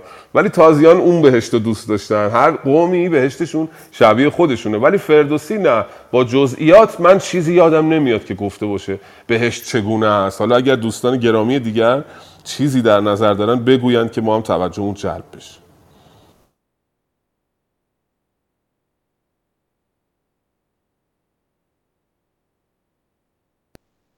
جناب امید جناب علی بفرمایید. پوزش می‌خوام. اگر اجازه داشته باشم من یه چند لحظه مزاحم خواهش می‌کنم جناب آریان بفرمایید خواهش می‌کنم. سپاسگزارم. البته در آیین زرتشتیان مشخصه دقیقی از بهش نیست. ولی در دوران ساسانیان ارداویراف نامه نوشته شد و ارداویراف کسی بود که در واقع موبدی بود که گویا نوشیدنی خاصی خورد که سکراور بود و حالا من نمی‌دونم خمراور بگم عربی میشه سکراور بگم عربی میشه. مستی آور بود و ایشون نزدیک در واقع سه چهار روز خوابید و بعد از خوابیدن آنچه که از آن جهان دیده بود و در واقع نوشت و این در واقع شد همون بهشت و دوزخی که مایه نوشتار شاید بسیاری تاثیر گذاشت در مذهب اسلام حتی. این ارداویراف نامه و من حیرت می‌کنم که چطور شاهنامه در واقع این ارداویراف نامه بخش خرافات مذهب زرتشتی است. آن چیزی نیست که پسندیده باشه و در واقع همون چیزی است که آین زرتشت و از زمینی بودن و خردگرا بودن در واقع بخشی به سمت خرافات و موهومات برده است. و خوبه که از بهشت و دوزخ چیزی نیامده در شاهنامه و این از به نظر من از درخشندگی های شاهنامه است. سپاسگزار همینقدر خواستم عرض کنم. خانم دکتر بفرم خواهش کنم سپاسگزارم. بله من در تایید فرمایشات جناب آقای آریان می‌خواستم بگم که برخی معراج نامه های دست دوم و سومی که پس از دوره عطار و بعد از اون به طور واضح بعد از نظامی نوشته شده بسیار چیزهایی که داره مشترکاتی با همین ارداوی رافنامه داره. ولی من در جایی خوندم که حتی تفسیر تاریخ تبری هم درش از این مطالب اومده آنچنان که بعدا در تفسیرها و ترجمه های قرآنی هم وارد شده. ممنونم. خواهش می‌کنم. جناب امید بخش کیست خواندن؟ بله فکر می‌کنم جناب عبازر اومدن بخونن. خانم شهر... شهرزادم نخوندن ها؟ خانم شهرزادم امروز خانم شهرزاد پیغام دادن الان نمی‌تونن بخونن. هر زمانی که آماده بودن بفرمایند که ما در خدمت هستیم.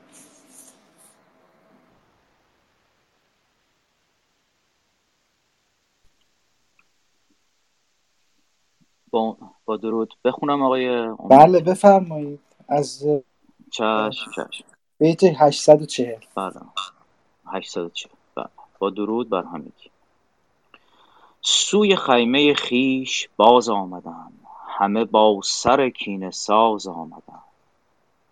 سپیده چون از جای سر بردمید میان شب تیره اندر خمید منوچهر برخاست از قلب کار.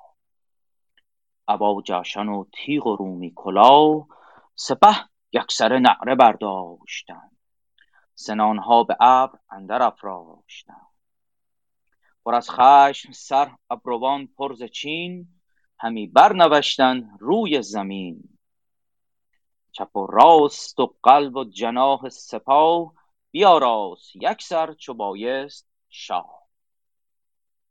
زمین شد به کردار کشتی براب تو گفتی سوی غرق دارد شتاب. بزد مهره بر کوهه زند پیل زمین جم جم جم جنبان چو دریای نیل. همان پیش پیلان تبیر زنان خروشان و جوشان و پیلان دمان.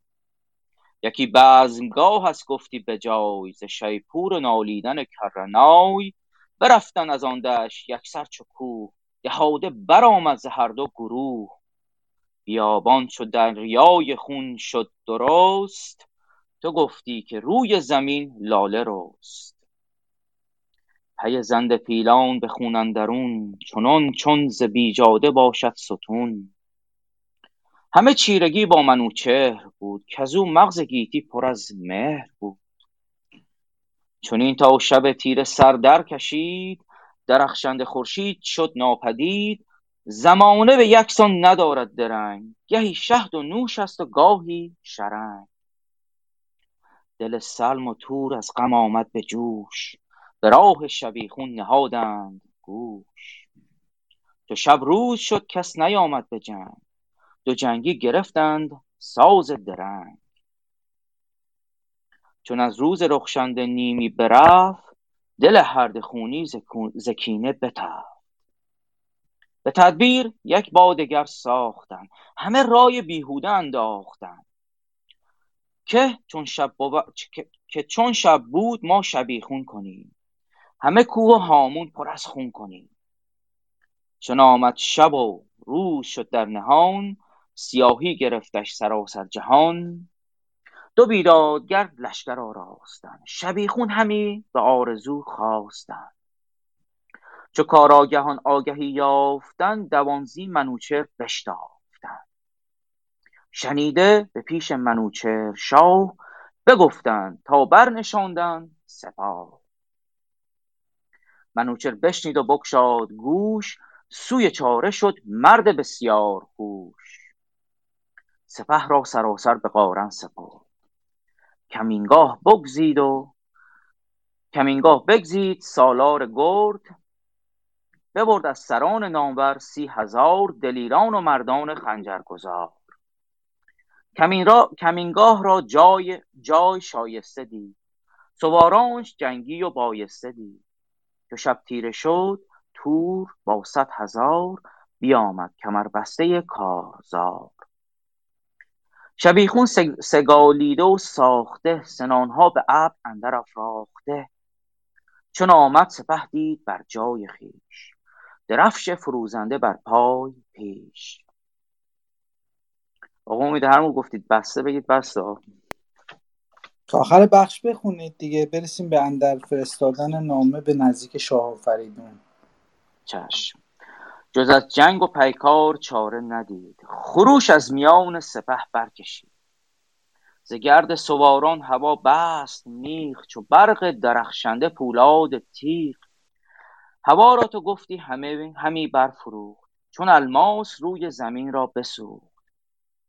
به مغز اندرون بانگ پولاد خاست به ابر اندرون آتش و باد خاست برآورد شاه از کمینگاه سر نبود تور را از دو رویه گذر.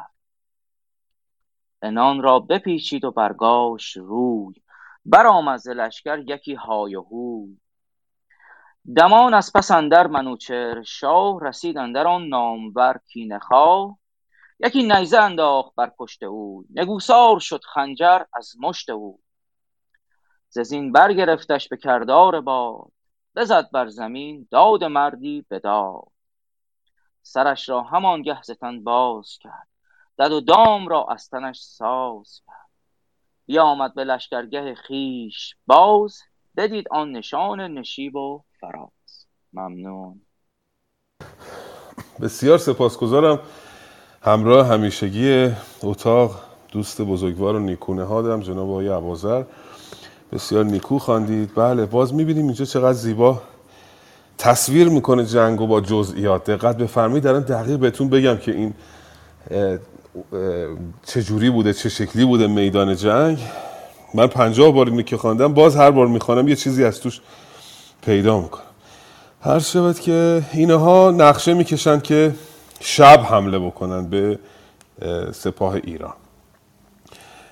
و چو کاراگهان آگهی یافتند دوان زی منوچهر بشتافتند. کاراگهان وقتی فهم من فکر کنم که از پایین شروع کردم. بالای صفحه بوده. اجازه بدین یه کمی برم بالاتر عذرخواهی می‌کنم. پاک کنم اینایی که گفتم. از اول. سپیده چو از جای خود بردمید میان شب تیره اندر خمید. اولین بیت رو عرض بکنم که توصیف صبح رو فردوسی میگه و صبح رو به شکل یک. انسانی تشبیه کرده مانند کرده که از خواب برخاسته و بلند شده و بالا آمده. اینو بهش میگن صنعت تشخیص یا personification شخص انگاری. صبح رو مثل یه آدم تصور کرده و شب رو هم همین. میان شب تیره اندر خمید. شب کمرش خم شد. در واقع یعنی شب رفت پایین صبح آمد بالا. منوچر برخواست از قلبگاه ابا جوشن و تیغ و رومی کلاه سپه نعره برداشتند و سنانها رو فراز کردند. پر از خشم سر ابروان پرز چین همی برنوشتند روی زمین. یعنی برنوشتن یعنی طی کردن زمین. چپ و راست و قلب و جناه سپاه بیاراست یک سر چو بایست شاه شاه همونطوری که باید چپ و راست و وسط سپاه رو آراست یعنی لشکر رو استراتژیشو مشخص کرد جاهایی که باید بیستن رو مشخص کرد. این یه تیکه زمین رو دوستان ببینید چقدر قشنگ توصیف می‌کنه زمین جنگ رو. از هر ابزاری که زبان داره استفاده می‌کنه برای اینکه این شلوغی میدان رو و شمار زیاد سربازان رو به ما نشون بده. زمین شد به کردار کشتی براب. زمین مثل کشتی شد که روی آب هست. تو گفتی سوی غرق دارد شتاب. مثل کشتی که داره غرق میشه چجوری در تلاطم هست؟ به خاطر شمار زیاد این سربازان زمین این شکلی شده بود مثل دریایی که تلاطم داره و کشتی که داره فرو میره بر زمین. مهره رو بر کوهه ژندپیل زدن. مهره چیزی بود جا... کوهه ژندپیل یک چیزی بود که یک به اصطلاح ظرف فلزی که بر پشت پیل می نهادن و یک مهره رو درون این مینداختن صدای بلندی می‌داد. این صدا نشانه آغاز جنگ بود و جنگ آغاز شد. برفتند از جای یک سر چو کوه دهاده برآمد ز هر دو گروه. باز ببینید در واژه ها چه قشنگ استفاده می‌کنه. هر دو گروه دهاده گرفتن یعنی گیرودار گرفتن درگیر شدن با هم. این می‌داد و آن می‌داد. این درگیری رو می‌خواد نشون بده فردوسی. بیابان شد دریای خون شد درست. درست اینجا غیره. یعنی کامل دقیق. بیابان شد مثل یه دریای خون. پای ژنده پیلان به خونن درون چنان چون ز بیجاده باشد ستون. پای پیل ها مثل ستونی از بیجاده شد. بیجاده کهرباست که می‌تواند سرخ هم باشد کهربا. ما بیشتر کهربا رو زرد دیده ایم اما کهربا سرخ هم می‌تواند باشد و فردوسی هر جا بیجاده رو میاره معمولا مرادش همون قطرات خون و قرمزی اونهاست. میگه پای این ژندپیل ها از خون سرخ شده بود در واقع. و به هر حال شکست می‌خورن. یعنی اونها مغلوب میشن نه کاملا. ولی منوچر پیروزتره. همه چیرگی با منوچهر بود. کزو مغز گیتی پر از مهر بود. دنیا به اون مهر داشت به منوچهر رو داشت. سرنوشت فلک آسمان با منوچهر یار بود چون حق هم با منوچهر هست. و پایینتر دیگه اینها می‌بینن که شب میشه و دارن شکست می‌خورن میگن شب بود ما شبیخون کنیم شب ما شبیخون بزنیم. اما جاسوسا میرن به منوچهر میگن چو کاراگهان آگهی یافتند دوان زی منوچهر بشتافتند. رفتن به منوچهر گفتن که بله سلموتور می‌خواد به تو حمله بکنه. حالا اینجا استراتژی منوچهر رو ببینید. همه سپاه رو آماده می‌کنه. به قارن میگه که شما اینجا بیست آماده حمله باش آماده شبیخون باش. خودش سی هزار نامور رو جدا می‌کنه آقای منوچهر و میره پنهان میشه. میره یه جایی قایم میشه به اصطلاح که اونا بیان. شبیخون سگالیده و ساخته. آماده میره اونجا سگالیده شبیخونه آماده است برای شبیخون فکر شبیخون رو کرده. میره و پنهان میشه. سپه میاد سپاه ترک حمله می‌کنه چون آمد سپه دید بر جای خیش. تعجب کردید ایرانی ها همه آمادن اونا گمان می‌کردن که شبیخون زدن ولی می‌بینه ایرانی ها آمادن درفش فروزنده بر پای خیش پرچم هم به اصطلاح برپاست. و اینا درگیر میشن با هم. جز از جنگ و پیکار چاره ندید. با هم درگیر میشن. در میانه جنگ منوچهر که با اون سی هزار نفر پنهان شده بود اون هم میاد. برآورد شاه از کمینگاه سر نبود تور را از درویه گذر. دیگه راه پس و پیش برای تور نمیماند. از این سو قارن با سپاه برساخته از آن سو منوچهر با سی هزار نفر از کمینگاه برآمده و این رو محاصره می‌کنن و تور دیگه چاره ای نداره. انان را بپیچید و برگاشت روی. سر اسب رو پیچان و فرار کرد. ببینید صحنه رو چجوری فردوسی انگار نقاشی می‌کشه برای ما. تور رو برای ما تصویر می‌کنه که روی اسب نشسته سر اسب رو میپیچونه و برمیگرده به قصد فرار کردن. برآمد ز لشکر یکی های و هوی لشکر هم های و هوی می‌کنه چون شاه داره فرار می‌کنه تور داره فرار می‌کنه و پشت سرش منوچهر میره. دمان از پسندر منوچهر شار نسیدن در آن نامور کینه خواه. رسید از پشت. یکی نیزه انداخت بر پشت اوی. نگوسار شد خنجر از مشت اوی. خنجری که در دستش بود افتاد از دست منوش از دست تور. ززین برگرفتش به کردار باد. گرفت از زمین بلندش کرد. بزد بر زمین داد مردی بداد. چقدر فردوسی؟ اینجا دل آدم رو خنک می‌کنه. همچین تور رو زد به زمین که داد مردی رو داد. یعنی حق مردانگی رو ادا کرد. بعد یه نکته الان پیدا کردم اینجا. تکرار حرف د. حرف د رو وقتی شما تلفظ می‌کنی روی زبانت انگاری داری با یک قیز با یک خشم حرف د از یه جوری داره تلفظ میشه که شدت داره.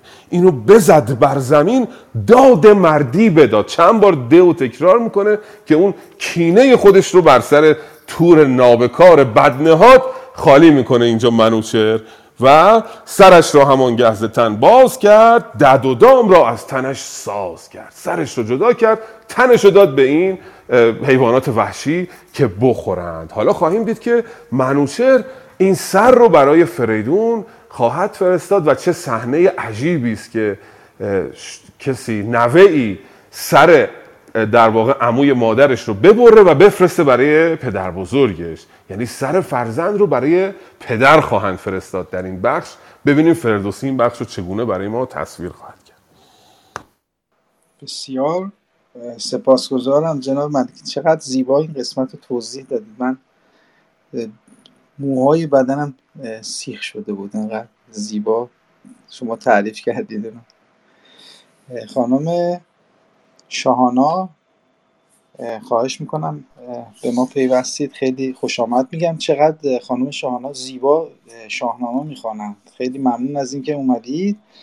رسیدیم به گفتار اندر نام فرستادن منوچهر به نزدیک شاه آفریدون بیت 883 از خالقی مطلق. بفرمایید. درود بر شما گرامی و بر همه استادان توانمند بسیار لذت بردم از خانش ها و هم از شرح بسیار زیبا. یه نکته کوچک پیش از خواندن اگر اشکالی نداره عرض کنم. بله بفرمایید. اینکه از بهشت خانم دکتر سوال فرمودن چون یک کوچولوی من حکمت خوندم حکمت کهن ایران رو و این بوده که دلیل شادی ایرانیان اصلا این بوده که اونا زیستن در لحظه حال رو بودن در بهشت یا جهنم می‌دونستن. اینکه وقتی ما حالمون خرابه در جهنم هستیم در یک حالت بد هستیم. چون جایگاه ما در شاهنامه زیاد داریم دیگه. یعنی دو بعد الان می‌دونیم که با توجه به تکنولوژی الان و داده هایی که داریم می‌دونیم که جای و گاه دو بود همزمان هستند. وقتی که زمان میره مکان هم باهاش میره.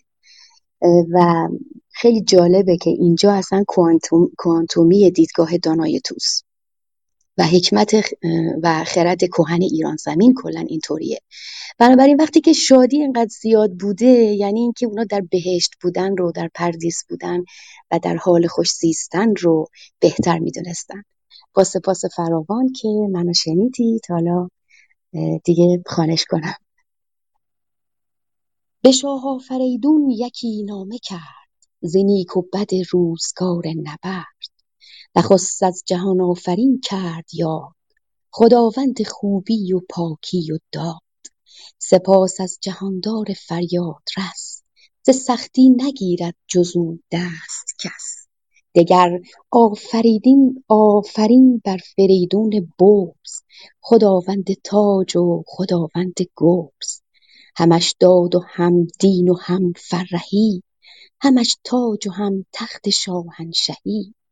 همه راستی راستی راست از بخت اوست. همه فر و زیبایی از تخت اوست. رسیدم به خوبی به توران زمین. سپهبر کشیدیم و جستیم کین.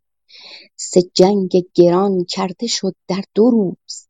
چه در شب چه با هور گیتی فروز. از ایشان شبیخون و از ما کمین. کشیدیم و جستیم هر گونه کین. شنیدم که ساز شبیخون گرفت ز بیچارگی کار افسون گرفت. کمین ساختم در پس پشت اوی نماندم جز از باد در مشت اوی.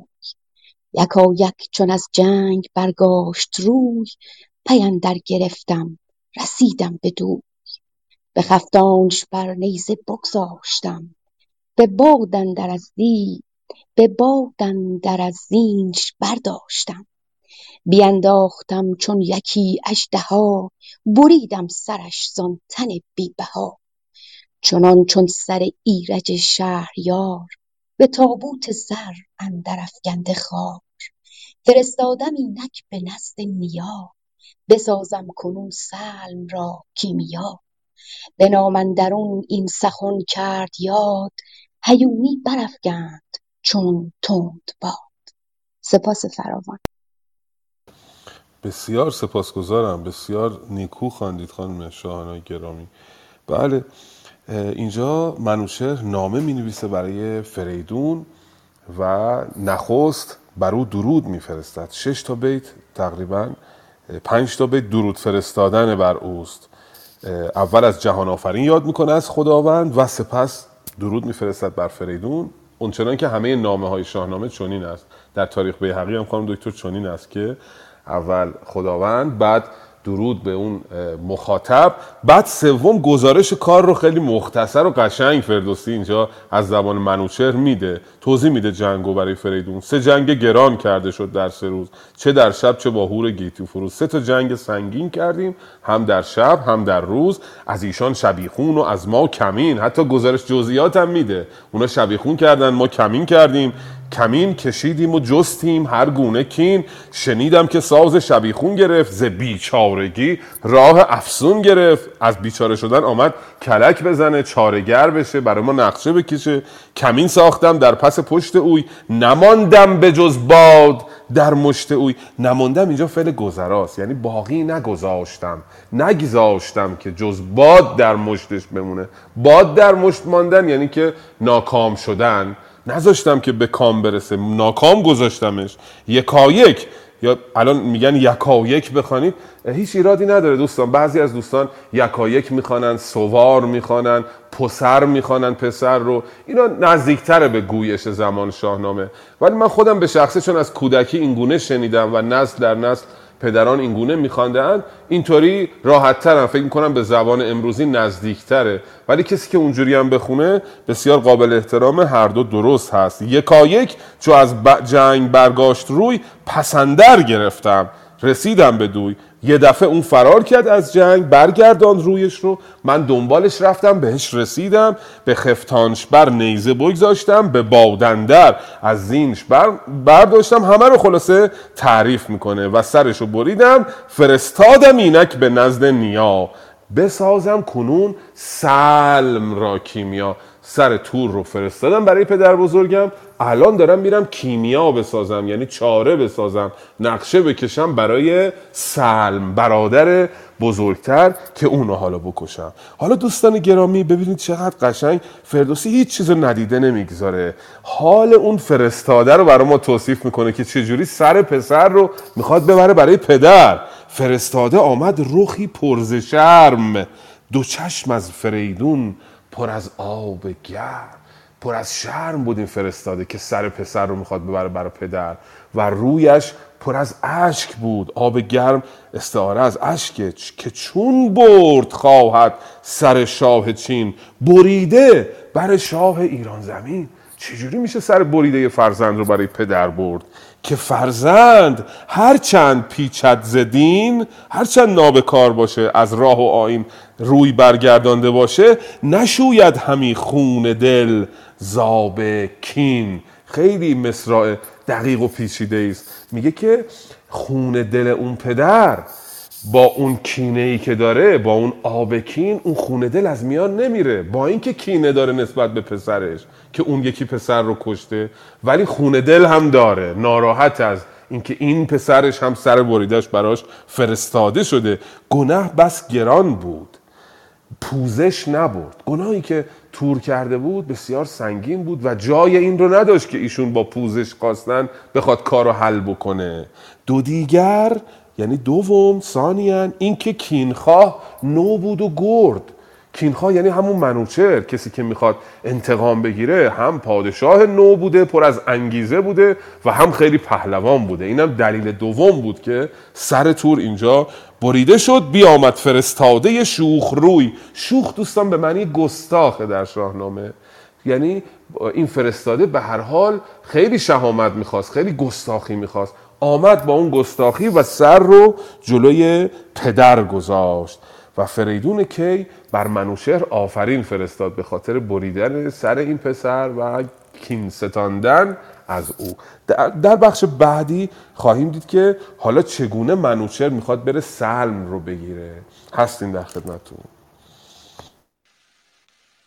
خانم دکتر بفرمید خواهش می‌کنم. خانم دکتر سانی سپاس گذارم من راجع به بیت شنیدم که ساز شبی خون گرفت ز بیچارگی کار افسون گرفت. می‌خواستم این نکته رو هم احتماله و هم فکر می‌کنم تکمیله. افسون خیلی جاها به معنای چاره کردن نیست. بعض جاها به معنای جادو جنبل و تلسم کردنه. میگه حتی به تلسم هم دست یازید و متوسل شد ولی نتونست کاری پیش ببره. ممنونم. خب من فکر کنم همه دوستان یک بار خوندن اگر خانم دکتر نگار اگر می‌خوان ما رو مهمان کنن ایشون نخوندن هنوز. اگه ما رو مهمان می‌کنن که نشانه بزنن بفرمایند. در خدمتون هستم. بله بفرمایید. به سلم آگهی رفت از این رزمگاه وزان تیرگی کاندر آمد به ماه. پس پشتش اندر یکی حصن بود برآورده سر تا به چرخ کبود. چنان ساخت کآید بدان حصن باز که دارد زمانه نشیب و فراز. همی این سخن قارن اندیشه کرد که برگاشت مر سلم روی از نبرد علانی دزش باشد آرامگاه. سزد گر بر بر بگیریم راه که گر حصن و دریا بود جای اوی کسی نگسلاند ز بن پای اوی. یکی جای دارد سر اندر سحاب به خارا برآورده از قعر آب. نهاده ز هر چیز گنجی به جای بر او نفگند سایه پر همای. مرا رفت باید بدین کار زود. رکیب و عنان را بباید بسود. دمان شد به نزد منوچهر شاه. بدو گفت کای نامور پیشگاه. اگر شاه بیند ز جنگاوران به کهتر سپارد سپاهی گران. در چاره او بگیرم به دست.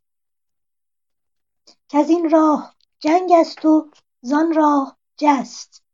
بباید درفش همایون شاه هم انگشتری تور با من به راه.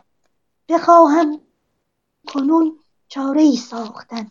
سپه را به حصن اندر انداختن. من و گردگرشاسپ وین تیره شب بر این راز بر هیچ مگشای لب. چو روی هوا گشت چون آبنوس نهادند بر کوهه پیل کوس. همه نامداران جوی ز خشکی به دریا نهادند روی. سپه را به شیروی بسپرد و گفت که من خویشتن را بخواهم نهفت. شوم سوی دزبان به پیغمبری. نمایم بدو مهر و انگشتری. چو در دز نمایم بدو مهر انگشتری. چو در دز شوم برفرازم درفش چو در دز شوم برفرازم درفش درفشان کنم تیغهای بنفش. شما روی یکسر سوی دز نهید چو من برخروشم دمید و دهید. سپه را به نزدیکی دز بماند به شیروی شیراوزن و خود براند.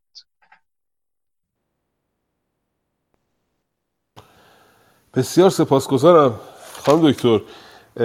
در این بخش یه مقدار سریعتر پیش برم که شاید بتوانیم امروز فریدون رو به پایان برسانیم. در این بخش قارن می‌فهمد که اگر سلم فرار کند قطعا به دژ الانان خواهد رفت. الانان دژی در کرانه رودی که حالا اینجا به دریا به عنوان دریا ازش یاد می شود احتمالا در کناره آمو دریا خواهد بود این قلعه. پیش دستی می‌کنه قارن میره انگشتری تور رو که خب تور کشته شده بود به دست منوچر این رو می‌گیره و میگه من این رو می‌برم به دژ الانان به نگهبان نشون میدم میگم تور منو فرستاده. وارد دژ میشم و میرم بر فراز دژ. هر وقت به شما علامت دادم نشانه دادم شما حمله بکنید. و دمید و دهید. یعنی دمیدن و دهیدن یعنی نشانه از اینکه با شدت حمله بکنید و اینجا رو تسخیر بکنید. حالا بخش بعدی ببینیم که چگونه این نقشه رو اجرا خواهد کرد. بله بسیار خوب. جناب علی تشریف آوردن از قسمت شنوندگان. خواهش می‌کنم اگر می‌خوام بخونن بفرمایید. زنده باشید. این اولین باریه که من توی جمعی از دوستان هستم برای شاهنامه ولی من یه خاطراتی از بچگی دارم و زمانی بود که پرده میذاشتن توی کوچه و خیابون و یه نفر میومد شاهنامه می‌خوند. من فکر می‌کنم چهار پنج سالم بود و اون آخرین باری بود که همچین صحنه رو من دیدم. بعد از اون انقلاب و جنگ بود و بعد از اون هم که ما جنوبی ها آواره شدیم و به حال دنیا به هم ریخت شعری رو از شاهنامه می‌خوند راوی که بعدها من دنبالش گشتم و همچنان توی ذهنم هست صحنه جنگ رستم و سهراب و اگر اجازه بدید چند بیتش من بخونم و بیشتر مزاحمتون نشم خواهش می‌کنم بله. بله. دگر باره اسبان ببستند سخت به سر بر همی گشت بدخواه بخت. به کشتی گرفتن نهادند سر گرفتند هر دو دوال کمر. هر آنگه که خشم آورد بخت شوم کند سنگ خارا به کردار موم. غمی بود رستم ببازید چنگ گرفتان بر و یال جنگی پلنگ. خم آورد پشت دلیر جوان زمانه بیامد نبودش توان. زدش بر زمین بر به کردار شیر بدانست کو هم نماند به زیر. سبک تیغ تیز از میان برکشید بر شیر بیدار دل بردرید. بپیچید زان پس یکی آه کرد ز و بد اندیشه کوتاه کرد. بدو گفت کین بر من از من رسید. زمانه به دست تو دادم کلید.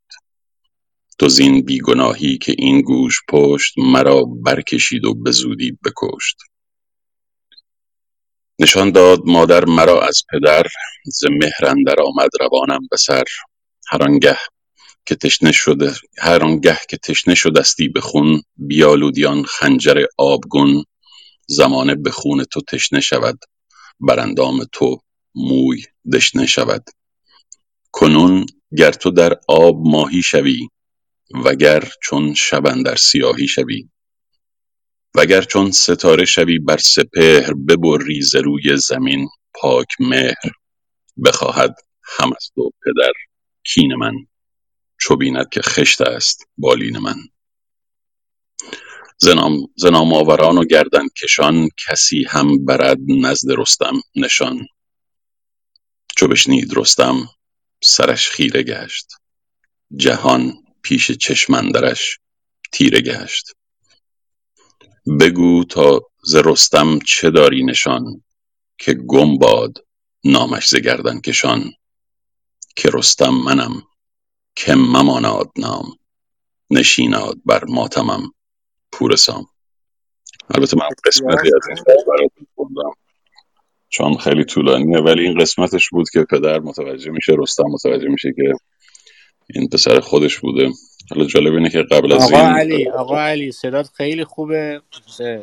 از آلندلون هم بهتره. البته اینایی که میگیم ما اینا رو دوره کردیم می‌دونیم شما بیشتر تشریف بیارین توی این اتاق تو این محفل از صدای خوب شما استفاده می‌کنیم. اون داستان هم حتما حالا یه بار رد شدیم دوباره هم بهش می‌رسیم. صداتون خیلی من داستانتون اومدم. عذر می‌خوام علی اگر شاهنامه در دسترستونه بفرمایید پیدا کنید همراهی کنید با ما. خیلی ممنون از ابیاتی که خوندید. متشکرم خب من یه پیشنهاد دارم که برگردیم دوباره بخوانیم و این بار از پایین شروع کنیم بیایم بالا که خانم اه، شاهانا دوباره بخونن از ادامه و بعد همینجوری برمیگردیم میایم بالا اگر موافق باشید.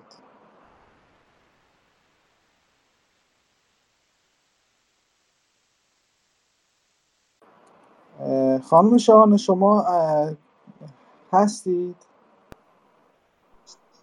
درود درود دوباره بر شما. بله فقط به خاطر ندارم که شما تا دادگر خوندید. بله تا بیت 925 اونجا میاد میگه چو در دس شوم بر فرازم درفش درفشان کنم تیغهای بنفش. بله بله سپاس فراوان و پوزش می‌خوام. شما روی یک سر سوی دز نهید چو من بر خروشم دمید و دهید. سپه را به نزدیکی دز بماند به شیروی شیر شیرافزن نه نمی‌تونم. به شیروی شیروزن و خود براند. درست گفتم؟ بعد سپه رو سپرد به اون به شیروی شیروژن و خود براند خودش رفت. بله سپاس فراوان. بیامد چو نزدیکی دز رسید سخن گفت و دزدار مهرش بدید. چنین گفت کز نزد تور آمدم نفرمود تا یک زمان دم زدم. مرا گفت رو پیش دزبان بگوی که روز و شب آرام و خشی مجوی. تو با او به نیک و به بد یار باش نگهبان دز باش و هشیار باش. گر آید درفش منوچهر شاه سوی دز فرستد همی با سپاه. شما باز دارید و نیرو کنید مگر کان سپاه ورا بشکنید. چو دزبان چنین گفتها را شنید همان مهر و انگشتری را بدید همانگه در دز گشادند باز بدید آشکارا ندانست راز. بدید آشکارا ندانست راز. نگر تا سخنگوی دهقان چه گفت؟ که راز دل از دیدگان در نهفت. مرا و تو را بندگی پیشه باد ابا پیشه مان نیز اندیشه باد. به نیک و به بد هر چه شاید بدن بباید همه داستانها زدن. چو دزدار با قارن رزمجوی یکایک به راز اندر آورد روی به بیگانه بر مهر خویشی نهاد بداد از گزافه سر و دز به باد. چو روز چو شب روز شد قارن رزمخواه درفشی برافراخت چون گرد ماه خروشید و بنمود یک یک نشان به شیروی و گردان گردنکشان چو شیروی دید آن درفش کیی به دز روی بنما ببخشید به دز روی بنهاد مرد پیی در حصن بگرفت و اندر نهاد سران را خون بر سر افسر نهاد. اگر که کافیه دیگه. به دیگر عزیزان بسپارم هفت تا بیت دیگه مونده این بخش تمام بشه. اینم اگه زحمتی نیست بخونی چشم چشم. به یک دست قارن به یک دست شیر به سر برز تیغ آتش و آب زیر. چو خورشید بر تیغ گنبد کشید نه آیین دز بود نه دزبان پدید. نه دز بود گفتی نه کشتی بر آب یکی دود دیدی سر اندر سحاب. درخشیدن آتش و باد خاست خروش اسیران و فریاد خاست چو خورشید تابان ز گنبد بگشت همی دز نمود و همان پهن دشت. بکشتند از ایشان ده و دو هزار همی دود آتش برآمد چو قار همه روی دریا شده قیرگون همه روی صحرا شده رود خون. تا همینجا دیگه درسته؟ بله بسیار سپاسگزارم. در این زنده بخش باشید. هم خواهش می‌کنم. خیلی لذت بردیم از خانش زیباتون. خواهش می‌کنم. دیدیم که این نقشه رو چگونه اجرا می‌کنه. چقدر فردوسی بزرگ. باز این داستان رو زیبا هر بخش یک داستان رو که تعریف می‌کنه خودش یک کتاب جداگانه یک داستان مستقل و زیبا می‌تواند بود. مثل مصنوی معنوی که پر از داستان در داستان است. اونجا خب داستان در داستانه به شیوه تداعی هی برایش براش تداعی میشه مولوی میره توی داستان دیگه از اونجا میره توی داستان دیگه. البته خب پیرنگ داستان ها یکیست. اما اینجا هر بخش از تاریخ رو که می‌رسه هر بخش از اون استورش یا تاریخش یا اون شیوهی که داره طی می‌کنه رو هر داستانش که شما می‌رسید می‌بینید زیبایی خودش رو داره. اینجا میره قارن پیش دژدار انگشتر رو نشون میده میگه منو تور فرستاده. و خیلی جالبه اینجا نقل می‌کنه گفته های قارن رو که رو پیش دژبان بگوی که روز و شب آرام و خوشی مجوی گرایت درفش منوچهر شاه شما باز دارید و نیرو کنید مگر کان سپاه ورا بشکنید. به این میگه که شما بیستید ایستادگی کنید. من از طرف تور آمدم که به شما این رو بگم. ایستادگی کنید اگر منوچهر آمد با او مقابله کنید. با این کلک وارد دژ می شود و وقتی که وارد دژ میشه در به اصطلاح میره روی اون حصار و درفش کی رو برمیافرازد. بیرون بودن شیروی این درفش رو می‌بینه و حمله می‌کنه به دژ و دژ رو در واقع تسخیر می‌کنن. دو سه تا کلمه هست که اینجا واژه هست که ممکنه یه کمی دشوار باشه اینا رو من میگم که زود بریم تو بخش بعدی. یکی بیت 1983 از نامه باستانه. اینجا فردوسی پاشو می‌ذاره وسط. نگر تا سخنگوی دهقان. چه گفت؟ که راز دل از دیدگان در نهفت. اینجا در نهفت به ظاهر فعل گذشته میاد ولی اینجا فعل امره. در نهفت از نهفتن میآید و میگه که نهان کن در واقع. فعل امره. میگه راز دل تو از چشم ها پنهان کن. مرا و تو را بندگی پیشه باد. ابا پیش ما نیز اندیشه باد. یه مقداری پایینتر یک واژه‌ای داریم میگه مرد پی. بدو روی بنهاد مرد پی. مرد پی یعنی مردی که پایدار است مردی که پیگیر است. وقتی شیروی اون درفش کی رو می‌بیند بدو روی مینهد این مرد پایدار این شیروی بدون قلعه به طرف اون درفش روی مینهد و حمله می‌کنن به هر حال این قلعه رو می‌گیرن که دیگه سلم راه پس رفتن نداشته باشه. جایی نداشته باشه که پناه ببره. برای این. دوستان گرامی.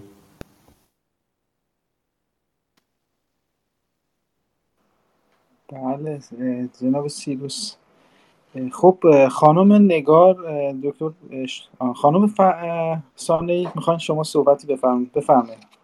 بله من البته می‌خواستم در تکمیل فرمایش جناب ملکی نکته ارز کنم که تلفنشون هم زنگ خورد.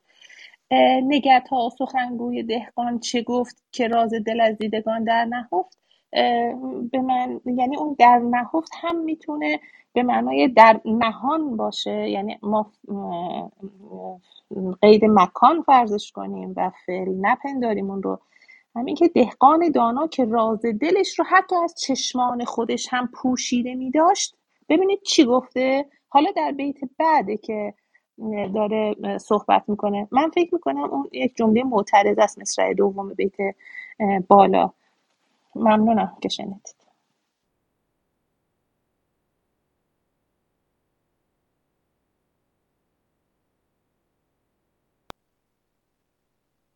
بله خیلی متشکرم.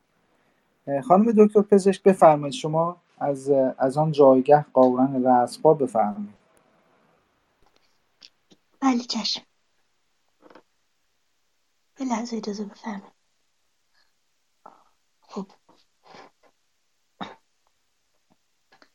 از آن جایگه قارن رزمخواه بیامد به نزد منوچهر شاه.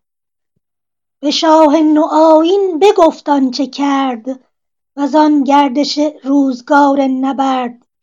بر او بر منوچهر کرد آفرین که بی تو مباد اسپ و کوپال و زین. تو زی در برفتی بیامد سپاه. نوآیین یکی نامور کینه خواه. نبیره سپهدار ضحاک بود. شنیدم که کاکوی ناپاک بود.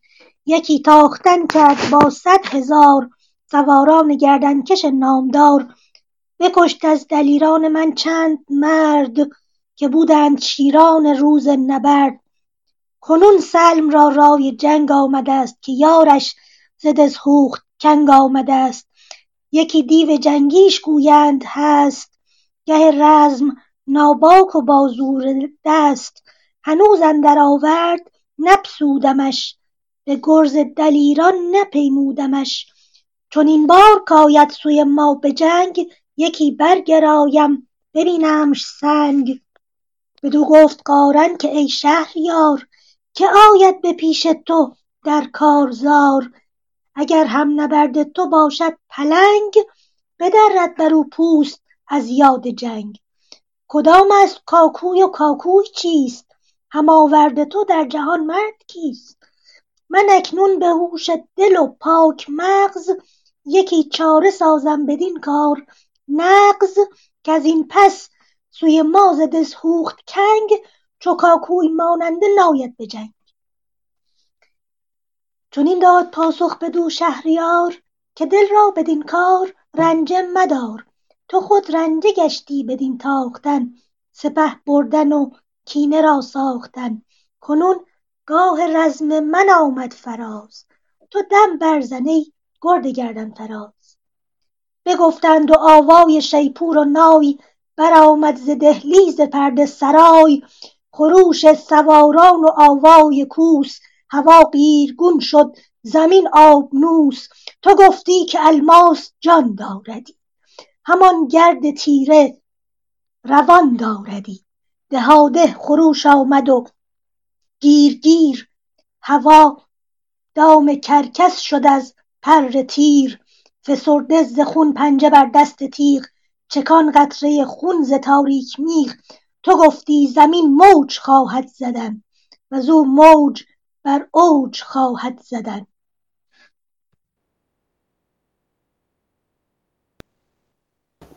بسیار سپاسگزارم خانم دکتر. نکته جالبی که اینجا هست اگر اشتباه نکنم اگر اشتباه کردم منو گفتم رو اصلاح بفرمایید. نخستین پهلوان شاهنامه در واقع با اون ویژگی های پهلوانی اینجا پای به میدان می‌گذارد. اون هم قارن هست. قارن دژ الانان رو می‌گیره با اون فریبی که دیدیم. اونجا رو با خاک یکسان می‌کنه. دوازده هزار نفر از اون سربازان اون دژ رو می‌کشه. که سلم راه برگشت نداشته باشه. برمیگرده پیش منوچهر. منوچهر میگه که تو نبودی اینجا یک پهلوانی حمله کرد با صد هزار نفر یک به اصطلاح سرداری و اون نامش میگن یک دیو جنگی هست و خیلی ناباک و نترس و بازور دست هست و این نبیره زحاک هست نامش کاکوی هست. و سلم هم دل قوی داشته. کنون سلم را رای جنگ آمده است. که یارش ز دژ هوخت گنگ آمده است. دژ هوخت گنگ دوستان گرامی یادتونه. همون دژی است که زحاک داشت و بیت المقدس میخواندندش به عربی. نه اون بیت المقدسی که در فلسطین هست. بیت المقدس یک خانه پاک هست در واقع. چون از نظر جغرافیایی هم اصلا جور در نمیاد که فریدون از این رود اروند میگذره. اون سوی رود ارونده این بیت المقدس بیت المقدس شاهنامه. اون بیت المقدسی که الان نظر جغرافیایی داریم اون خیلی اونورتر هست. اصلا ارتباطی به اینجا نداره و در تاریخ ایران پادشاهی نرفته اونجا رو اصلا تسخیر بکنه که ما بگیم این داستان بخشیش دست کم واقعی باشه. وارد اون قضايا نمیشیم. خلاصه میگه کاکوی آمد و حمله کرد و قارن اینجا کری می‌خواند در واقع. کری های پهلوانی شاهنامه از اینجا شروع میشه. میگه تو اصلا ناراحت نباش من اینجا هستم و با او مقابله خواهم کرد و جنگ رو آغاز می‌کنه. خواهیم دید که در این نبرد چه پیش خواهد آمد. برای کاکوی از دوست بعدی درخواست می‌کنم این رو بخواند. بله جناب آریان شما بفرمایید. بله سپاسگزارم با رخصت شما. برون رفت کاکوی و برزد غریو برآویخت با شاه چون نره دیو. چو گفتی تو گفتی دو پیلند هر دو ژیان. گشاده بر و دست و بسته میان. یکی نیزه زد بر کمربند شاه بجنبید بر سرش رومی کلاه. زره بر کمربند او بردرید از آهن کمرگاهش آمد پدید. یکی تیغ زد شاه بر گردنش همه چاک شد جوشن اندر تنش. دو خونی بر این گونه تا نیمروز چو برگشته شد هور گیتی فروز. همی چون پلنگان برآویختند همه خاک با خون برآمیختند. به خون غرقه شد کوه و دریا و دشت از اندازه آویزش اندر گذشت. دل شاه بر جنگ برگشت تنگ بیفشرد ران و بیازید چنگ. کمربند کاکوی بگرفت خار ز زین برگسست آن تن پیلوار. بینداخت خسته بر آن گرم خاک به شمشیر کردش بر و سفت چاک. شد آن مرد تازی به تیزی به باد چنان روز بد را ز مادر بزاد. چو او کشته شد پشت خاور خدای شکسته شد و دی دیگر آمدش رای. بسیار سپاسگزارم بله بله این اینجا تمام شد رفتیم تو بخش بعدی. این یه تیکر رو من سریع عرض بکنم که بله قارن میگه من میرم به نبرد کاکوی. منوچهر میگه تو خسته شدی من خودم میرم. و منوچهر به میدان میاد. این جنگ میان منوچهر و کاکوی رو باز دریغ ما از دست بدیم. ببینید تصویرها رو. تو گفتی دو پیلند هر دو ژیان. انگار این دوتایی هر دو پیلهای وحشی هستند پیلهای قدرتمند هستند گشاده بر دست و بسته میان. بر و دستشون گشاده است. یعنی بسیار توانا هستند در بکارگیری از برشون و از دستشون. و میانشون بسته است. کمر بسته برای جنگ. بعد حالا تصویر رو ببینید. کاکوی میاد یکی نیزه زد بر کمربند شاه. بجنبید بر سرش رومی کلاه. این ضربه رو که خورد کلاه رومی روی سر شاه تکون خورد. تو سر منوچهر. جزئیات رو ببینید. زده زره بر کمربند او بردارید بر اثر این ضربه زره توی کمربند او پاره شد. از آهن کمرگاهش آمد پدید. آهن رفت کنار بدن اون در واقع پیدا شد. بعد حالا شاه چه می‌کنه؟ یکی تیغ زد شاه بر گردنش همه چاک شد جوشن در تنش. اصلا اینقدر قشنگ فردوسی تصویر کرده ما این صحنه رو الان جلو چشممون تو ذهنمون می‌بینیم. حرکت شمشیر از گردن به صورت اوریب و پاره شدن زره بر تن کاکوی.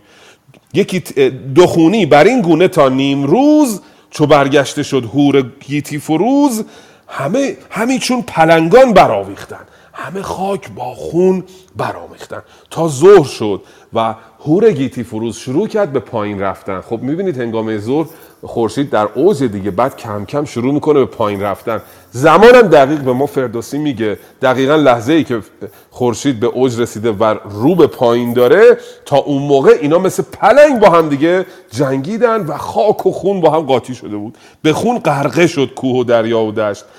از اندازه آویزش اندر گذشت. آویزش همون آویختن دیگه. مستر به اصطلاح حاصل مستر با شین ساخته. از این آویزشی که اینا داشتن از اندازه گذشت. از حد و اندازه گذشت این نبرد اینا. دل شاه بر جنگ برگشت تنگ بیافشرد ران و بیازید چنگ. بیافشرد درسته بیافشرد ران و بیازید چنگ. رانش رو به اسب فشار داد. دیدید می‌خوان اسب رو بجهانن ران رو به اسب فشار میدن و چنگش رو بیازید یعنی دستش رو دراز کرد کمربند کاکوی بگرفت. خار زین برگسستان تره پیلوار دست انداخت کمربند کاکوی رو گرفت. بلند کرد بیانداخت. خسته. خسته یعنی زخمی در زبان فردوسی. امروز ما خسته رو به معنی کسی که زیاد کار کرده تواناییش کم شده میگیم.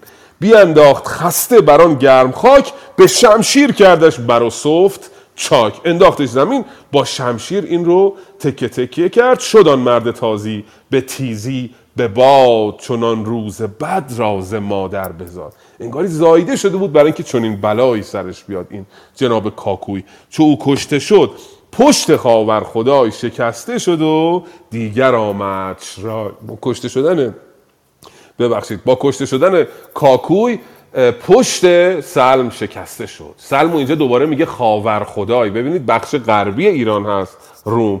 ولی اینجا میگه خاور خدای. چون اون موقع ها جایی که خورشید فرو می‌رفته رو می‌گفتن خاور. و جایی که برمی آمده در واقع خراسان بوده. جایی که خور برمیخیزد بالا میآید شرق است و خاور جای فرو شد رو می‌گفتن در واقع. و اینجا بله پشت سلم شکسته شد و یک رای دیگر گرفت یک تصمیم دیگر گرفت. ببخشید طولانی شد من چون دریغم میاد. جناب امید این بیت ها اینقدر دقیق هست حیفه که این تصویرها رو برای خودمون دوباره یادآوری نکنیم ازشون استفاده نکنیم بخونیم و بگذریم اینا از دست میره حیفه. حالا درسته یه مقدار زمان بیشتر گرفته میشه ولی خب شاهنامه رو بهتر می‌فهمیم بهتر برامون جا میفته سپاس گذارم حتما همینطوره. با سپاس از شما جناب ملکی. عبازر جان بیت 990 چشم با اجازه پس 15 بیت می‌خونم که دوستانم برای بقیه هم برسه. تویی شد زکینه سر کینه دار. گریزان همی رفت سوی حصار. پس در سپاه منوچهر شاه دمان و دنان برگرفتند راه. چنان شد ز بس کشته و خسته دشت که پوینده را راه دشخوار گشت. خشم و پر کینه سالار نو نشست از بر چرمه تیز رو بیفگند بر گستوان و بتاخت به گرد سیه چرمه اندر نشاخت رسید آنگهی تنگ در شاه روم خروشید که این مرد بیداد شوم. بکشتی برادر ز بهر کلاه کله یافتی چند پویی به راه. کنون تاجت آورد آوردم ای شاه و تخت به بار آمد آن خسروانی درخت.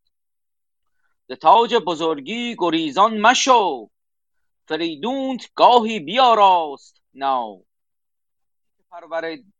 درختی که پروردی آمد به بار.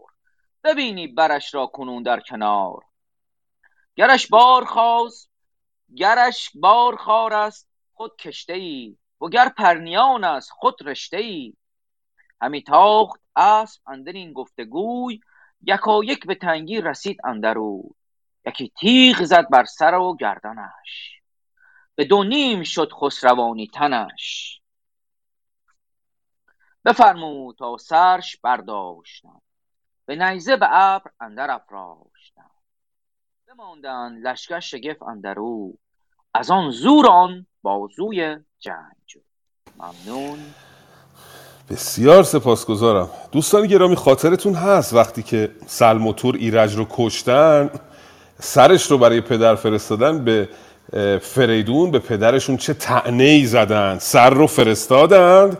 گفت کینت سر آن نیاز که تاج نیاکان به دو گشت باز. کنون خواه تاجشته و خواه تخت. شدان شاخ گستر نیازی درخت. این کینه ها این تعنه ها رو به فریدون زدن. گفت بیا این سر پسرت. حالا می‌خوای بهش تاج بده می‌خوای تخت بده. با بیرحمی و قصاوت تمام سر رو برای او فرستادن و رفتن سر زندگیشون. الان جاییه که باید پاسخ اون تعنه ها داده بشه. منوشر می‌رسه به سلم رسید آنگهی تنگ بر شاه روم. خروشید کی؟ مرد بیداد شوم. بکشتی برادر ز بهر کلاه. کله یافتی. چند پویی به راه. تو مگه برای کلاه پادشاهی برادرتو نکشتی؟ کلاه رو به دست آوردی. چرا داری فرار می‌کنی؟ بیست. کنون تاجت آوردم. ای شاه و تخت به بار آمدان خسروانی درخت. ریشخند می‌کنه او رو. پاسخ ریشخندی که به ایرج به این نازنین مرد شاهنامه نخستین جانگواه شاهنامه که ایرج بود تعنه ای که اونا به ایرج زده بودن الان پاسخ می‌گیرن. میگه برات کلاه آوردم. ز تاج بزرگی گریزان مشو. فریدونت گاهی بیاراست نو. فریدون برای تو. فریدونت یعنی فریدون تو را. فریدون برای تو یک تخت جدیدی آراسته است. درختی که پروردی آمد به بار. ببینی برش را کنون در کنار. درختی که کاشتی وایسا و میوش رو ببین. گرش بار خار است خود کشته ای اگه بار این درخت خاره تو خودت این درخت رو کشته ای وگر اوگر پرنیان است خود رشته ای اگر خارت بار این درخت خودت کاشتی. اگر پرنیانه باز خودت این درخت رو کاشتی. یعنی نتیجه رفتار خودت رو الان می‌بینی. همی تاخت اسبر اسبن در این گفتگوی یکا یک به تنگی رسید اندروی. یکی تیغ زد بر سر و گردنش به دو نیمه شد خسروانی تنش. زد و از میان دو نیم کرد بفرمود تا سرش برداشتند به نیزه به ابر در افراشتند. سرش رو بر نیزه کردند و در واقع کین ایرج اینجا ستانده شد. حالا بخش بعدی ببینیم که چه خواهد شد. بفرمایید. علی رزا جان. بله خانم دکتر بفرمایید. ببخشید جناب ملکی اینجا این سرا تکلیف همانندی ندارند. سر ایرج به مشک و عبیر اندوده میشه و فرستاده میشه. سر تور یعنی تنش بر تابوت زر گذاشته میشه. ولی سر سلم بر نیزه افراشته میشه و سر تور هم برای پدرش میفرستن. این آیا منطقی داره یا نه؟ من تا کنون قیاس نکردم کنار هم بگذارم و ببینم دقیقا چرا این کار رو کرده. حالا می‌خوانیم بخش فرستادن سر سلم رو به فریدون بعد با همدیگه یه نتیجه بگیریم. اینا رو می‌تونیم موقع با همدیگه نتیجه گیری بکنیم.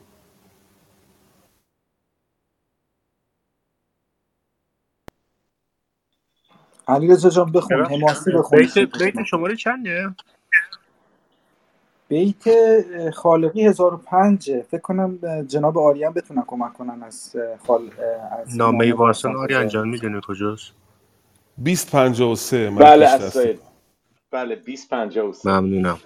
بمانند لشکر شگفتن در روی از آن زور و آن بازوی جنگجوی. همه لشکر سلم همچون رمه که بر پر... که بپراگند روزگار دمه. برفتند بیدل گروه ها گروه پراکنده در دشت و در قار و کوه.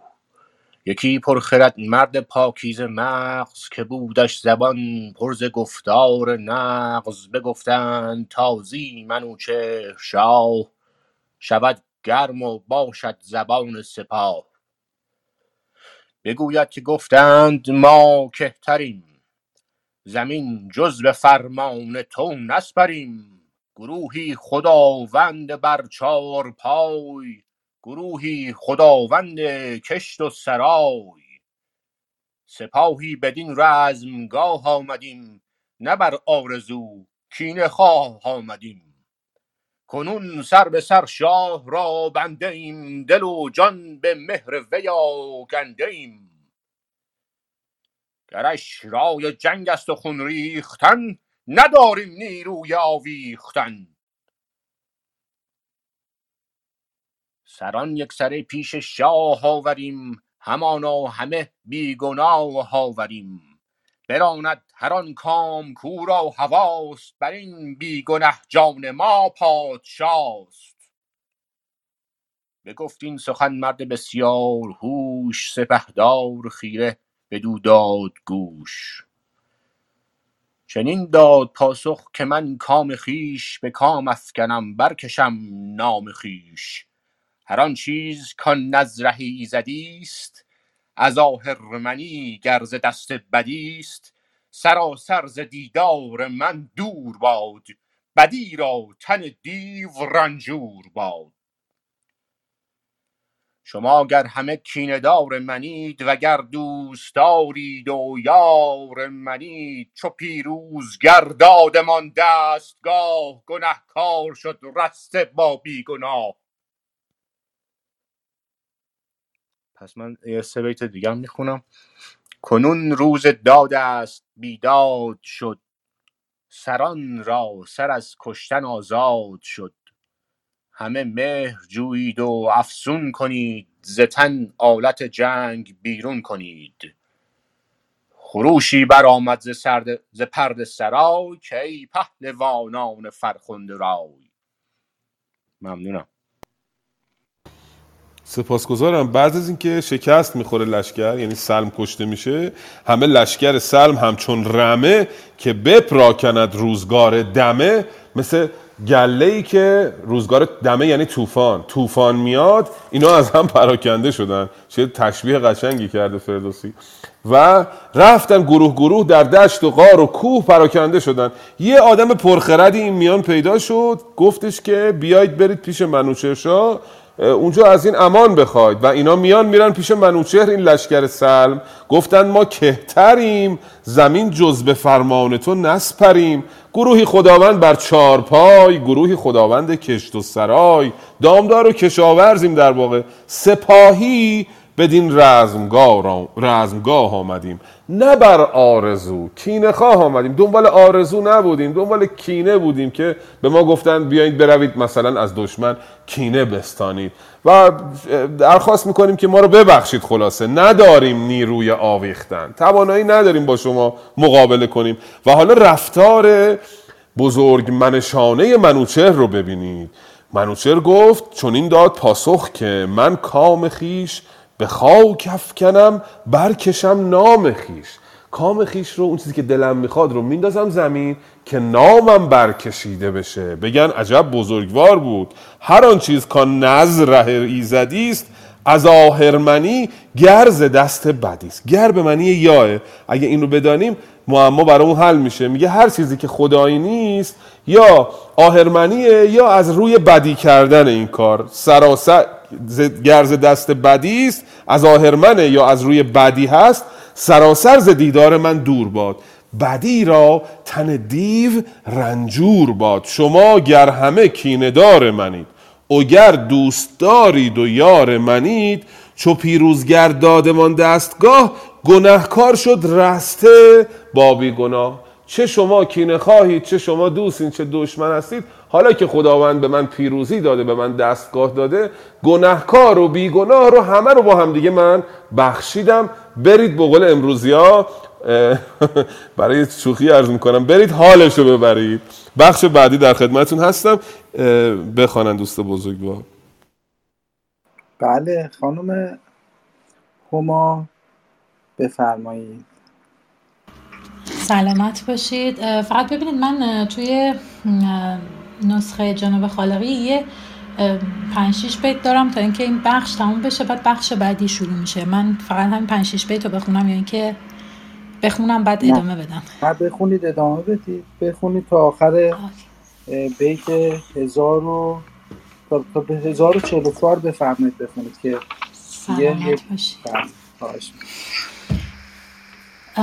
خروشی برآمد ز پرده سرای که ای پهلوانان فرخنده رای از این پس به خیره مریزید خون که بخت جفا پیشگان شد نگون. از آن پس همه جنگ جویان کین یکایک نهادند سر بر زمین. همه آلت لشکر و ساز جنگ ببردند نزدیک پور پشنگ. ببردند پیشش گروه ها گروه یکی توده کردند برسان کوه هم از جوشن و ترگ و برگستوان چه گوپال و چه خنجر هندوان. سپهبد منوچهر بنواختشان براندازه بر جایگه ساختشان فرستاده ای را برون کرد گرد سر شاه خاور مر او را سپرد. گفتار اندر نامه نوشتن منوچهر به نزدیک شاه آفریدون. یکی نامه بنوشت نزد نیا چه از جنگ و چه چار چه از جنگ و چه چاره و کیمیا. من نمی‌دونم چه وزنش در نمیاد. چه از جنگ و چه چاره و کیمیا درست. یکی نامه بنوشت نزد نیا چه از جنگ و چه چاره و کیمیا. نخست آفرین کرد بر کردگار دگر یاد کرد از شه نامدار. سپاس از جهاندار پیروزگر کزوی است نیرو و هم زو هنر. همه نیک و بد زیر فرمان اوست همه بندها زیر پیمان اوست. کنون بر فریدون از او آفرین. خردمند و بیدار شاه زمین. گشاینده بندهای بدی همش رای و هم فرح ایزدی. به نیروی شاهان دو بند گران گشادیم بر دست افسونگران. سرانشان بریدیم به شمشیر کین. بشستم سرانشان بریدم به شمشیر کین بشستم به پولاد روی زمین.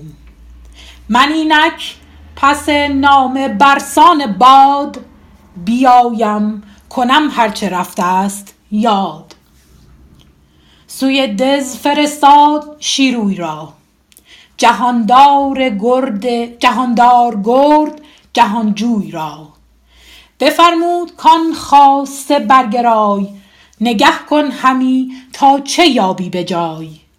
به پیلان گردون کشان خواسته ببر تا در شاه ناکاسته. بفرمود تا کوس رویین و نای برآمد ز دهلیز پرده سرای. سپه را ز دریا به هامون کشید ز چین دژ سوی آفریدون کشید. چون آمد به نزدیک تمیشه بسیار باز. ممنونم خانم متشکرم متشکرم.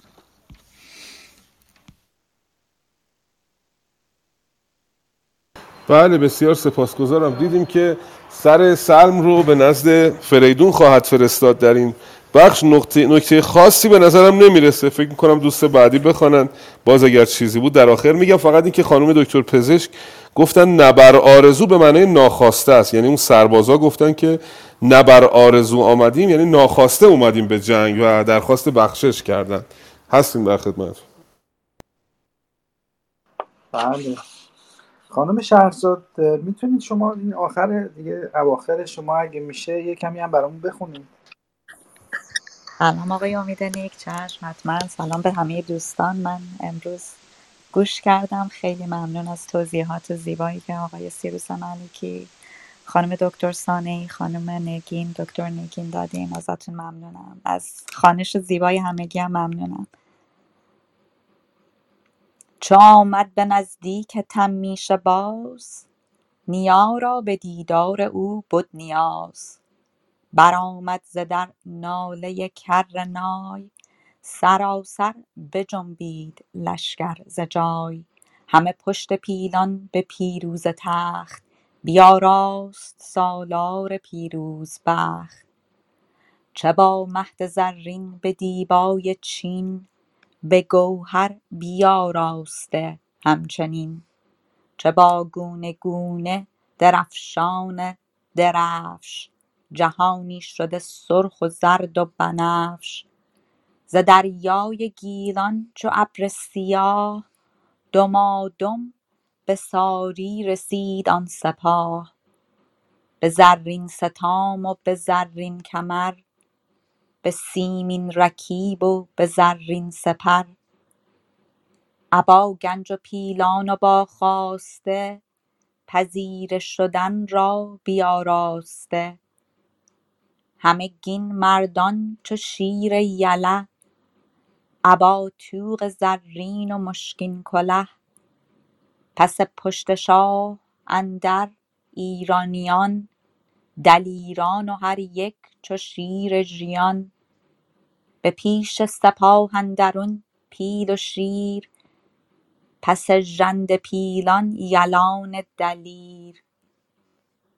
درفش فرش درفش فریدون چو آمد پدید سپاه منوچهر صف برکشید. پیاده شد از اسپ سالار نو درختی نوآیین پر از بار نو. زمین را ببوسید و کرد آفرین بران تاج و تخت و کلاه و نگین. فریدونش فرمود تا برنشست. ببوسید و بپوسد رویش به دست.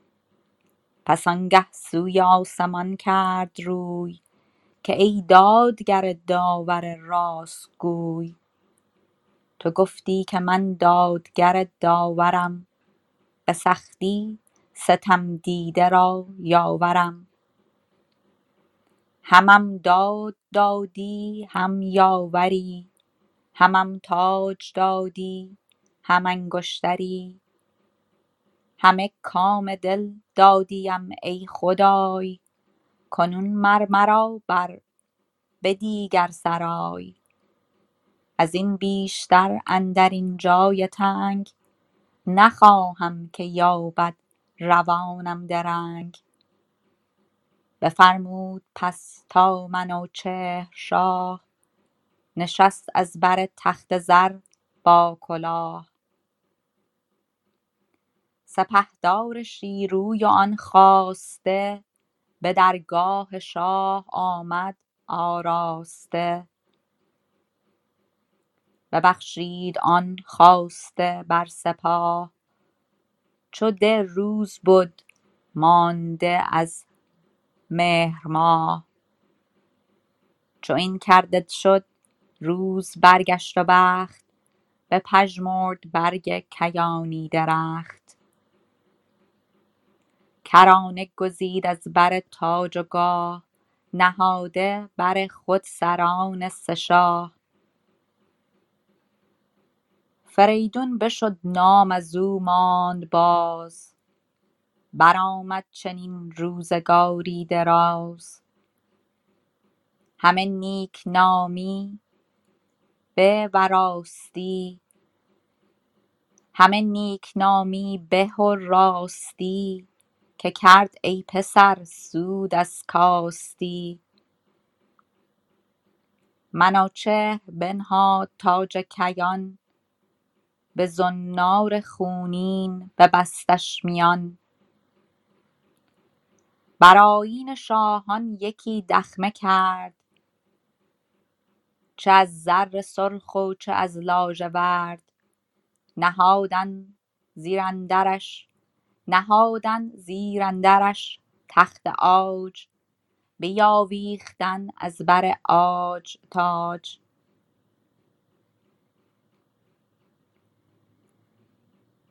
بپدرود کردنش رفتند پیش.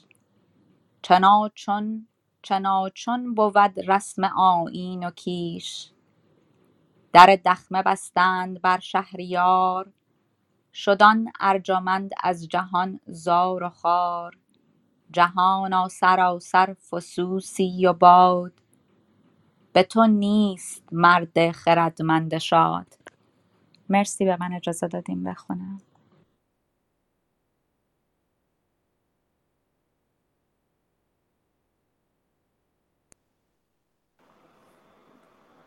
بسیار عالی خوندید خیلی این آخر دیگه. جناب ملکی فکر کنم باگ خوردن افتادن بیرون. می‌خوایم یکی از دوستان این قسمت آخر خیلی زیبا بود. این قسمت آخر یکم توضیح بدن برامون که دیگه توضیحاتمون ناتمام نمونه. ببخشید جناب امید من همچنان امیدوارم که آقای ملکی بله بله. تشریف فکر بازگردن. کنم. بله بسیار عالی. استفاده می‌کنیم. ببخشید من به ضرورتی به ناچار از گروه رفتم بیرون و رشته کار از دستم خارج شد. خانم دکتر که بودند احتمالا اگر راهنمایی هست می‌تونن بفرمید ببخشید. نه خیر خواهش می‌کنم. من همچنان میشنوم. بفرمایید. بله. به هر روی من بیتا رو دنبال نکردم ولی اون ذهنیتی که از پیش دارم این است که سر سلم رو به نزد فریدون خواهند فرستاد و پس از اون دیگه در بخش آخر مرگ فریدون رو و تاجگذاری منوچهر رو در این بخش خواهیم دید و عزاداری منوچهر رو برای پدر بزرگش که به زنار خونین ببستش میان. براین شاهان یکی دخمه کرد چه از زر سرخ و چه از لاجورد این عزاداری و سوگواری منوچهر رو بر پدر بزرگش خواهیم دید. حالا نمی‌دونم این بخش رو خواندن دوستان یا نه. و نکته که گفته بودید در مورد سر بریده این فرزندان همونطور که دیدیم سلم رو هم براش آین خاصی برای فرستادن سرش من ندیدم اینجا. برای تور هم آین خاصی نداشتیم. که سر رو فرستادن برای فریدون. فقط برای ایرج اون دوتا فرزند نابکار این سر رو براش با, با یک آین خاصی در تابوت نهادند و برای پدر فرستادن شاید برای کینه ورزی بوده شاید برای تعنه زدن بوده که اونطوری فرستادن گفتن کنون خواه تاجشته و خواه تخت. ولی در مورد سر این دوتا پسر من چیز دیگه ای ندیدم. حالا اگر نکته ای شما دیدید بفرمایید در مورد این موضوع فرستادن سرها به نزد پدر. سر تو رو جناب ملکی برای فریدون اووردند. تنش رو در تابوت زر نهادند و سر رو جدا فرستادند که اونجا فریدون میگه که با اینکه این پسر پسر حرف شنوی نبود و از دین به دور بود ولی من پدرش هستم و بر اون سوگوارم. اگه خاطرتون باشه. ولی اینکه حالا در برای سلم همچین چیزی فریدون نگفت فردوسی چیزی نگفته و فقط بر اینکه اون سر بر نیزه میره اشاره می‌کنه من دنبال یه منطقی بودم که آیا چیز خاصی هست یا نه. یه مطلب دیگه این که در همین قسمت منوچهر بنهاد تاج کیان به زنار خونین ببستش میان. این بنهادن یعنی که تاج کیانی رو بر زمین گذاشت به رسم سوگواری. چون چند بیت بعد اون وقت که آغاز پادشاهی منوچهره ما می‌بینیم که میگه که بعد از هفت روز تاج کیانی رو بر سر نهاد. اونجا بر سر نهادن یعنی بر سر قرار گرفتن ولی اینجا نهادن یعنی بر زمین گذاشتن. این دوتا مطلب بود. می‌خواستم خدمتتون ارز کنم. یکی دیگه این که توی این قسمت ما خیلی کلمات ممال شده رو می‌بینیم. مثلا قار ممال غیره یا حسیب ممال حسابه یا رکیب ممال رکابه. حالا چرا با این گویش یا اینکه پر کردن وزن ضرورت شعریه من نمی‌دونم. ولی این توی این همین چهل پنجاه بیت اخیر ما خیلی می‌بینیم که فردوسی انگار زبانش جور دیگه ای میشه. نمی‌دونم علتش چیه. بله بسیار سپاسگزارم. نکته های درستی رو میفرمایید که توجه آدم رو جلب می‌کنه. فقط یه نکته که سر تور رو هم من الان نگاه کردم که فرستادند اون بدن اینو نگفته بود در تاج در تخت طلا گذاشتن در تابوت طلا پنج بیت قبل از اون چرا وقتی که میکشنش نهادن در تخت زر. الان پیدا آها. متوجه شدم. اونجا جسم داره اشاره می‌کنه به جسم ایرج که در تاج زر گذاشتن. میگه همون جوری که جسم ایرج رو در تخت زر گذاشتن در تابوت زر گذاشتن همون جوری اینو فرستادن. دیگه نمیگه این رو هم در تخته حالا الان پیدا می‌کنم خدمتتون. بله میگه چنان چون سر ایرج شهریار به تابوت زر اندر افگنده خار. بفرستادم اینک به نزد نیا بسازم کنون سلم را کیمیا بیت چنده خانم دکتر؟ ببخشید. نسخه من نسخه مطلقه. به همین خاطر شماره ابیاتش با شما متفاوته. یکا یک جو جنگ برگاشتن روی پیندر گرفتم رسیدم به دود به خفتانش بر نیزه بگذاشتم به بادندر از زینش برداشتم بیانداختم چون یکی اژدها بریدم سرش زان تن بیبها چنان چون سر ایرج شهریار به تابوت زر اندر افکنده خار. چون میگه به تابوت زر خار انداختمش اشاره به خود همون توره گمان کنم. حالا من خانش خودم رو عرض می‌کنم خدمتتون با توجه به نشانه گذاری های نام باستان که دکتر کزازی گفته. میگه که بیانداختم چون یکی اجده ها بریدم سرش زانتن بیبها. نقطه گذاشته. فرستادم اینک به نزد نیا بسازم کنون سلم را کیمیا.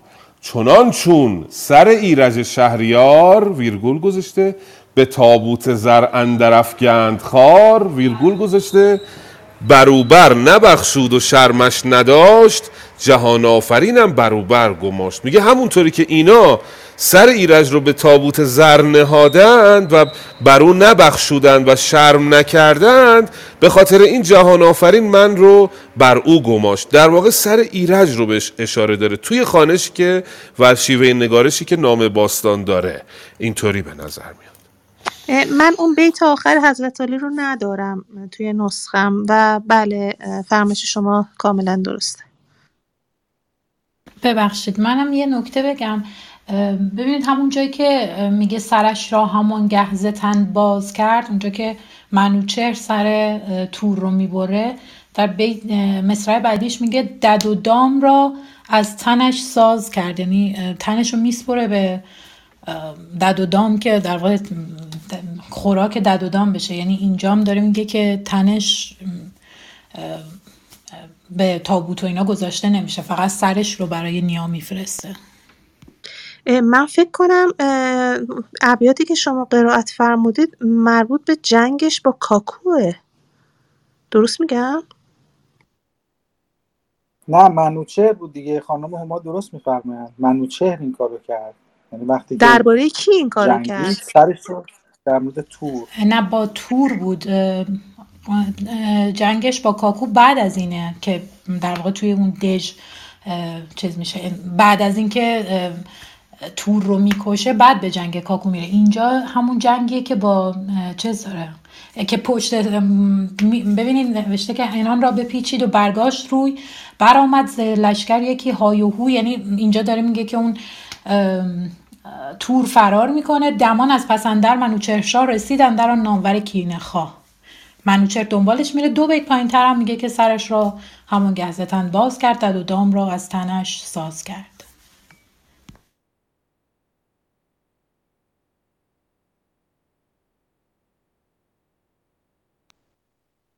بله خانم دکتر پزشک هم یه نکاتی می‌خواستن بفرمایند. اگر هستید خانم دکتر بفرمایید. سپاسگزارم. درباره همین بخش فرزندان فریدون یک چند نکته هست که عرض می‌کنم. یکیش این که این در داستان فرزندان فریدون برای دومین بار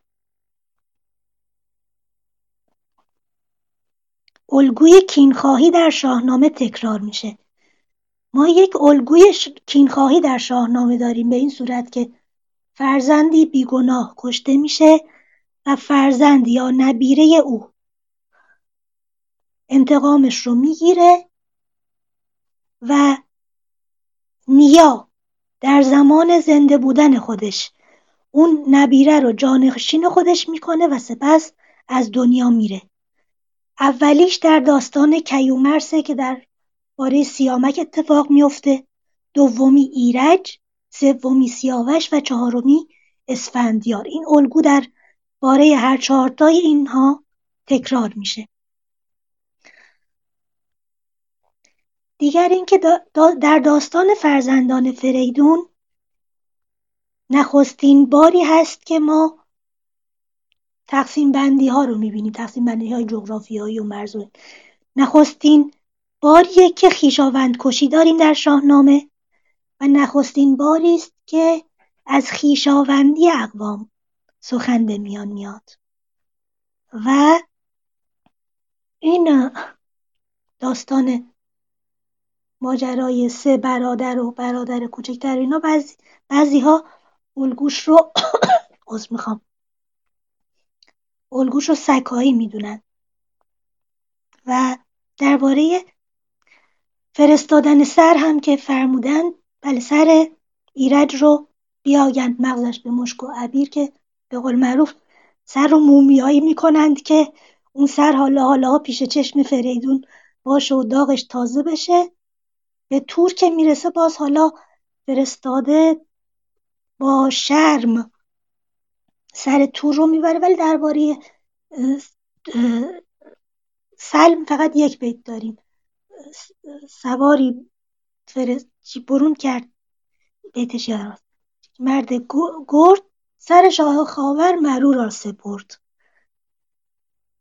کسی که اول اعتراض می‌کنه که این تقسیم بندی قبول نیست اول سلمه. هرچند که ایرج کشنده است اما مقصر سلم هم اون مقصره. یعنی در جاهایی که فریدون براشون پیام میفرسته پیام خطاب به هر دوتاست با اینکه تور کشنده است و سلم حالا اونجا فقط نظارگر بوده و تماشاچی بوده. اما تا پایان این کینخواهی فریدون هر دو رو مقصر می‌دونه و شاید این این وضع فرستادن سر به این شکل به حال یک قدری بیانگر خشم هم نیا و هم نبیره بوده باشد. ببخشید طولانی شد. جناب امید اگر اجازه داشته باشم یه پرسش کوتاه هم من بکنم لطفا. بله بفرمایید. پرسش من این هستش که داستان فریدون به قبل از آموزگار بزرگ زرتوش اشاره داره برمیگرده یا در اون زمان قبل از زرتشت اتفاق افتاده یا بعد از زرتشت اگر اساتید اطلاع دارن سپاسگزار میشه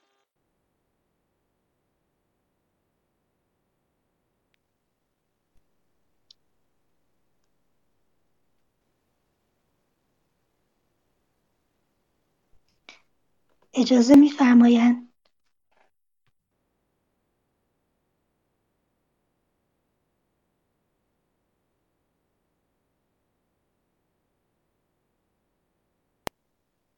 خانم دکتر بفرمایید. شاید امید جان یه مقداری گرفتار باشم. بفرمایید بله بفرمایید. بفرمایید. بله عرض می‌کنم خدمتتون که بعضی از شخصیت ها مثل جم مثل فریدون و کسان دیگری که بعدها نامشون در حالا اوستا و متون پهلوی آمده اینا پهل... شخصیت ها و اساطیر پیش زرتشتی هستند. اما بعدها نامشون حالا در منابع زرتشتی هم آمده. حالا درباره اینکه منشأ این داستان فریدون کجاست و اینا کتاب نهادینه های اساتیری در شاهنامه فردوسی از خانم دکتر محوش واحد دوست که ریشه های این داستان رو ایشون در این کتاب کاملا توضیح دادن. و همین. بله. بسیار سپاسگزارم. خیلی ممنون هستم از حضور دوستان عزیز. من این کتاب اساتیر خانم دکتر ژالا آموزگار و تاریخ اساطیری ایران اونم در سایت تلگراممون گذاشتم. اونم خیلی منبع خوب بود من خیلی توضیحات خوبی داده. کتاب خیلی جامع و مفید و مختصری هست. اونم دوستان می‌تونن یه نگاهی بهش بندازن. من از همه دوستای عزیزی که توی قسمت شنوندگان بودن متشکرم ازشون. خواهش می‌کنم از دفعه بعد تشریف بیارم بالا برای ما بخونن. و همچنین زحمت بکشن و فالو کنند مادریتورای ما رو و عضو گروه ادب پارسی بشید ما رو به دوستانتون معرفی کنید و در آخر من فکر می‌کنم خانم آفرین آمدن که صحبتی بفرمایید بفرمایید گوش می‌کنید سلام سلام به دوستای خوب. امیدوارم که تنتون سلامت باشه. واقعا ممنونم ازتون. فقط یه سوالی داشتم. می‌خواستم بدونم که این کلاس ها کی برگزار میشه؟ چون که من هر دفعه میام از نصفه ها می‌رسم. می‌خوام ببینم تایم مشخصی داره یا نه. بله برنامه های ما معمولا ساعت 9 صبح به وقت تهران آغاز میشه و ما سعی می‌کنیم دیگه تا ساعت یازده و نیم ظهر ایران یا حدودا دوازده شب خودمون تمام کنیم برنامه همون فعلا ما برنامهمون هر شب از روزای سهشنبه تا جمعه صبح هست تا ببینیم چی میشه. کمی بریم جلو بعد احتمالا کوتاهتر میشه برنامه همون یه مثلا هفته سه بار میشه. ولی فعلا در تا حالا دو هفته آینده ما هر روز از روزهای سهشنبه چهارشنبه پنجشنبه جمعه به وقت ایران ساعت 9 صبح برنامه داریم تا امیدوارم ببینم که حالا یه کمی که جلوتر رفتیم برنامه رو در حدود دو بار در هفته می‌کنیم و حالا وسطش هم تصمیم داریم یک مقدارم از منابع دیگه بخونیم نظامی بخونیم یا کل و دمه بخونیم. فعلا چنین ذهنیتی هست. من خیلی ممنونم خواهش می‌کنم. دوستای عزیز خواهش می‌کنم تشریف بیارید بالا. خانم ایران دخ شما رو ما صداتون رو نشنیدیم. خیلی وقتی هست که نیومدید برای ما بخونید. خوشحال میشیم. من بله.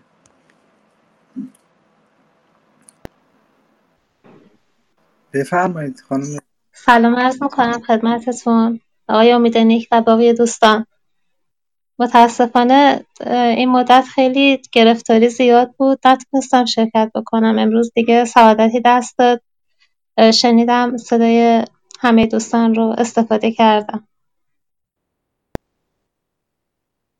خیلی ممنون از اینکه تشریف میارید که ما دور هم خانی یک لذت دیگه داره با دوستانی که ما صداشون رو مرتب میشنویم و من خیلی سپاسگزارم از حضور اساتید که تشریف میارن. جناب آقای ملکی که الان فعلا نیستن و جناب خانم دکتر پزشک خانم دکتر سانعی خانم شاهانا که خیلی زیبا شاهنامه می‌خونن. معلومه ایشان شاهنامه خان هستن. خیلی هم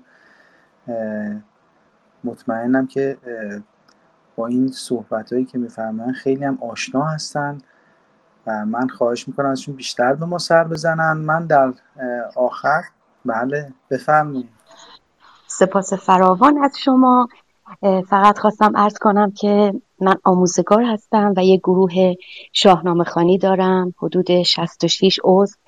به لطف پروردگار که در تلگرام پیش میریم به لطف ایزد یگانه و هر چهارشنبه از شاهنامه می‌خونیم. با شاگردهام بیشتر یک نسلی پرورش بدیم برای ایران ماندگار و پایدار. سپاس فراوان از شما. بله من الان نگاه کردم پروفایل شما رو حتما میام توی تلگرام عضو میشم و سعی می‌کنم بیام دانش آموز خوبی باشم و گوش کنم و یاد بگیرم. خیلی ممنون از حضورتون توی کلاس ما. خواهش می‌کنم. من خودم که شاگرد هستم.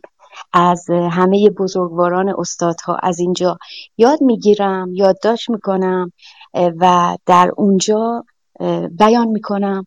به خاطر اینکه خب یه کار اندکی کرده باشم. من از شهر خیام هستم. و اینجا حیفه که فرزندان این مرز و بوم دور باشند. به این نزدیکی با توس به این نزدیکی با دانای توس همواره کار ما آگاهی رسانی و خب خدمت گذاریه ما افتخار می‌کنیم به وجود تک تک شما گرامیان و بسیار دوست داریم این نشست ها رو و پاس میداریم. خیلی از زحمت های شما بزرگان سپاس گذاریم شاگردی شما همه عزیزان می‌کنم و میآموزم و فقط نقل قول می‌کنم. سپاس فراوان. ما سپاسگزار هستیم از شما. شما بنده نوازی می‌کنید. خیلی هم لذت ما می‌بریم از حضورتون و یاد می‌گیریم از شما.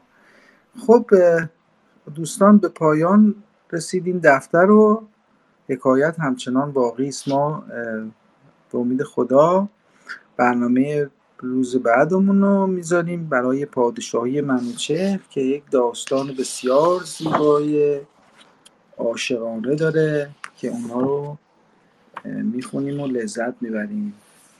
خب من در نهایت از دوست عزیزم آریان می‌خواستم که برام یک من دیروز دوستان پرسیدن اون برنامه هایی که اون موزیک هایی که گذاشتم از کی بود یکی؟ اون موزیک اول برنامه که اگه دوستان برن بشنوند خانم ملیه مرادی به نام اسم آهنگش هست اسم ترکش هست بیات ترک از آلبوم فکر می‌کنم ماه و مه یا یه همچین اسمی داره. خانم ملیه مرادی خیلی خواننده خوبی هستن. من تازه آشنا شدم باشون. گفتم اینا بذارم برای دوستان که گوش کنن لذت ببرن و قطعه آخرش هم از جناب کریستوف رضایی و مسعود شعاری. اونم یک ترکی بود گذاشتم. و خیلی من سپاسگزارم از حضورتون و جناب آریان می‌خواستن حالا هر کدوم از دوستان اگه قطعه موزیکی دارن در نهایت می‌خوان در آخر برنامه پخش بشه خواهش می‌کنم به من پیغام بدن. من با نهایت احترام میپذیرم. جناب آریان امروز داوطلب شدن که برای ما یک قطعه موسیقی بذارم. بعد از اینکه دوستان از روم رفتن من رومو پایانش رو اعلام کنم خدا یار و نگهدار شما باشه و روز خوبی داشته باشید. من هم با درود و بدرود آخر به تک تک سروران گرانقدر این موسیقی زورخانه رو می‌گذارم. در رابطه با ایران هم هست. امیدوارم که میهنمون پاینده باشه. روح شاهنامه و فردوسی بزرگ در میان ما هر روز بیش از پیش باشه و پیش به سوی فرهنگ ایران شهریمون. درود بر شما و بدرود در پایان این شعر بسیار زیبا.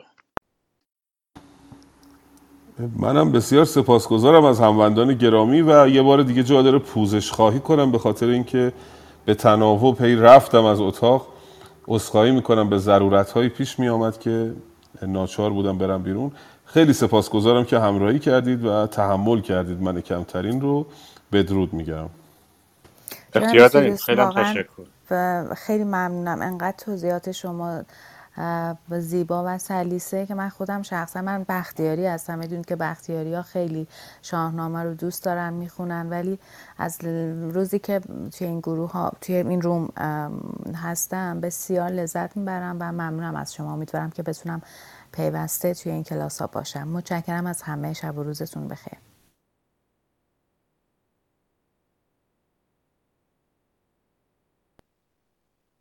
منم به همه دوستان وقت بخیر میگم. امیدوارم هر جا که هستید شاد باشید.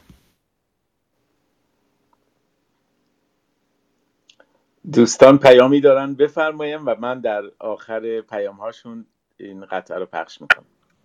منم می‌خواستم که شب و روز خوشی برای تمام دوستانی که اینجا هستین و این اتاق رو گرم کردین با صفا و مهر و محبتتون و خصوصا آقای سیروس ملکی که میان و اینجا به ما از علم و دانش خودشون میگن تشکر کنم. خیلی ممنون از آقای امید نیکم که این اتاق رو برگزار می‌کنم. ممنونم از تک تکتون.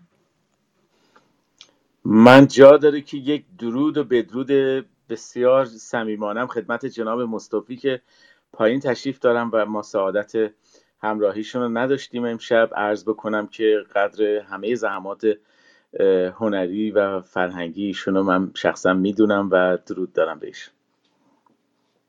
رخصت.